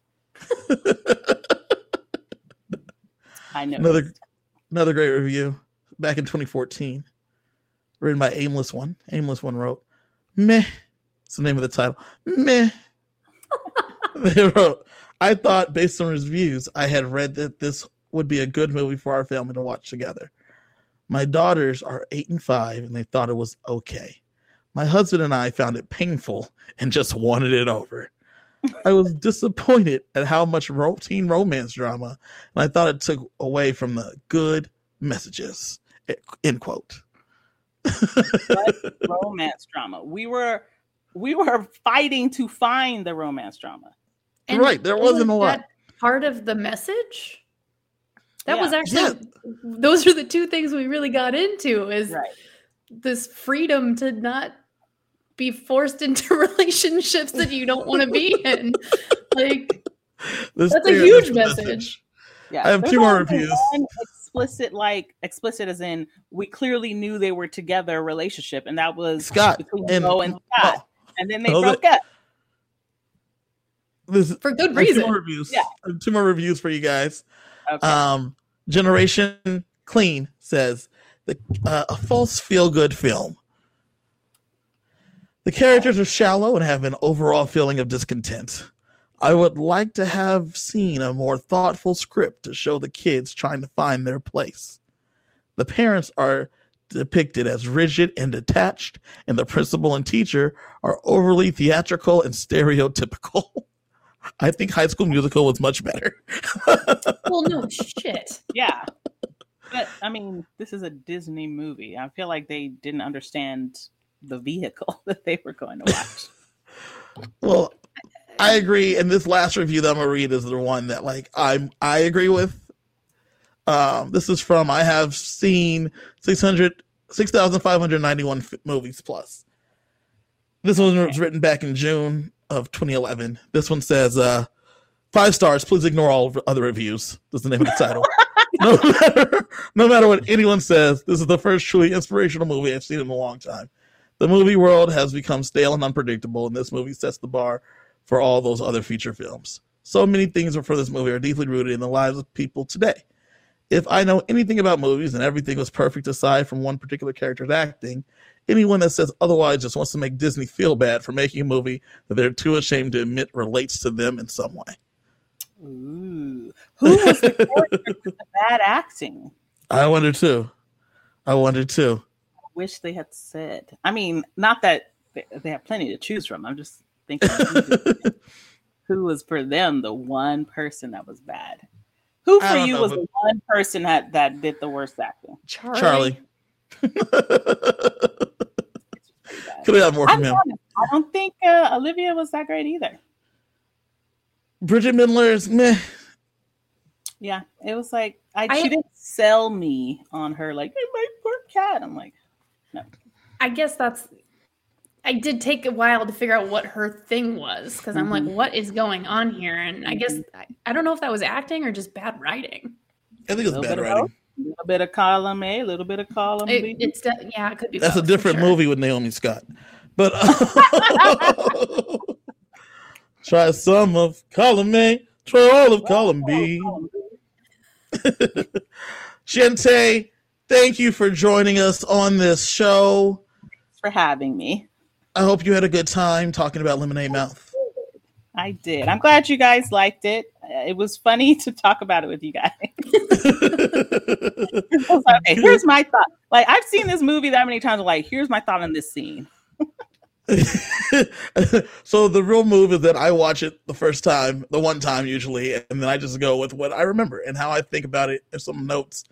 And uh, I'm glad that we got to talk about it with a person that like was so entrenched in the movie because uh, I'm sure you had. I know you had your thoughts, but I'm sure you weren't ready for mine all the way. So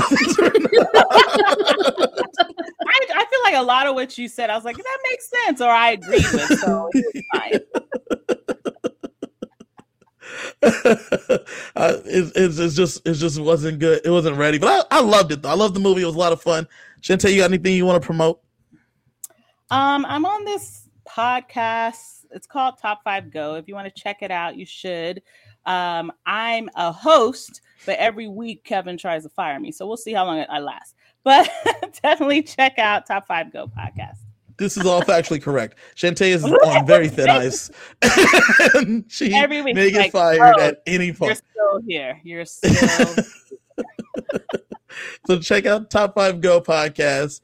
Uh, also check out the villain Shantae on Instagram. Instagram. I am on Instagram. The...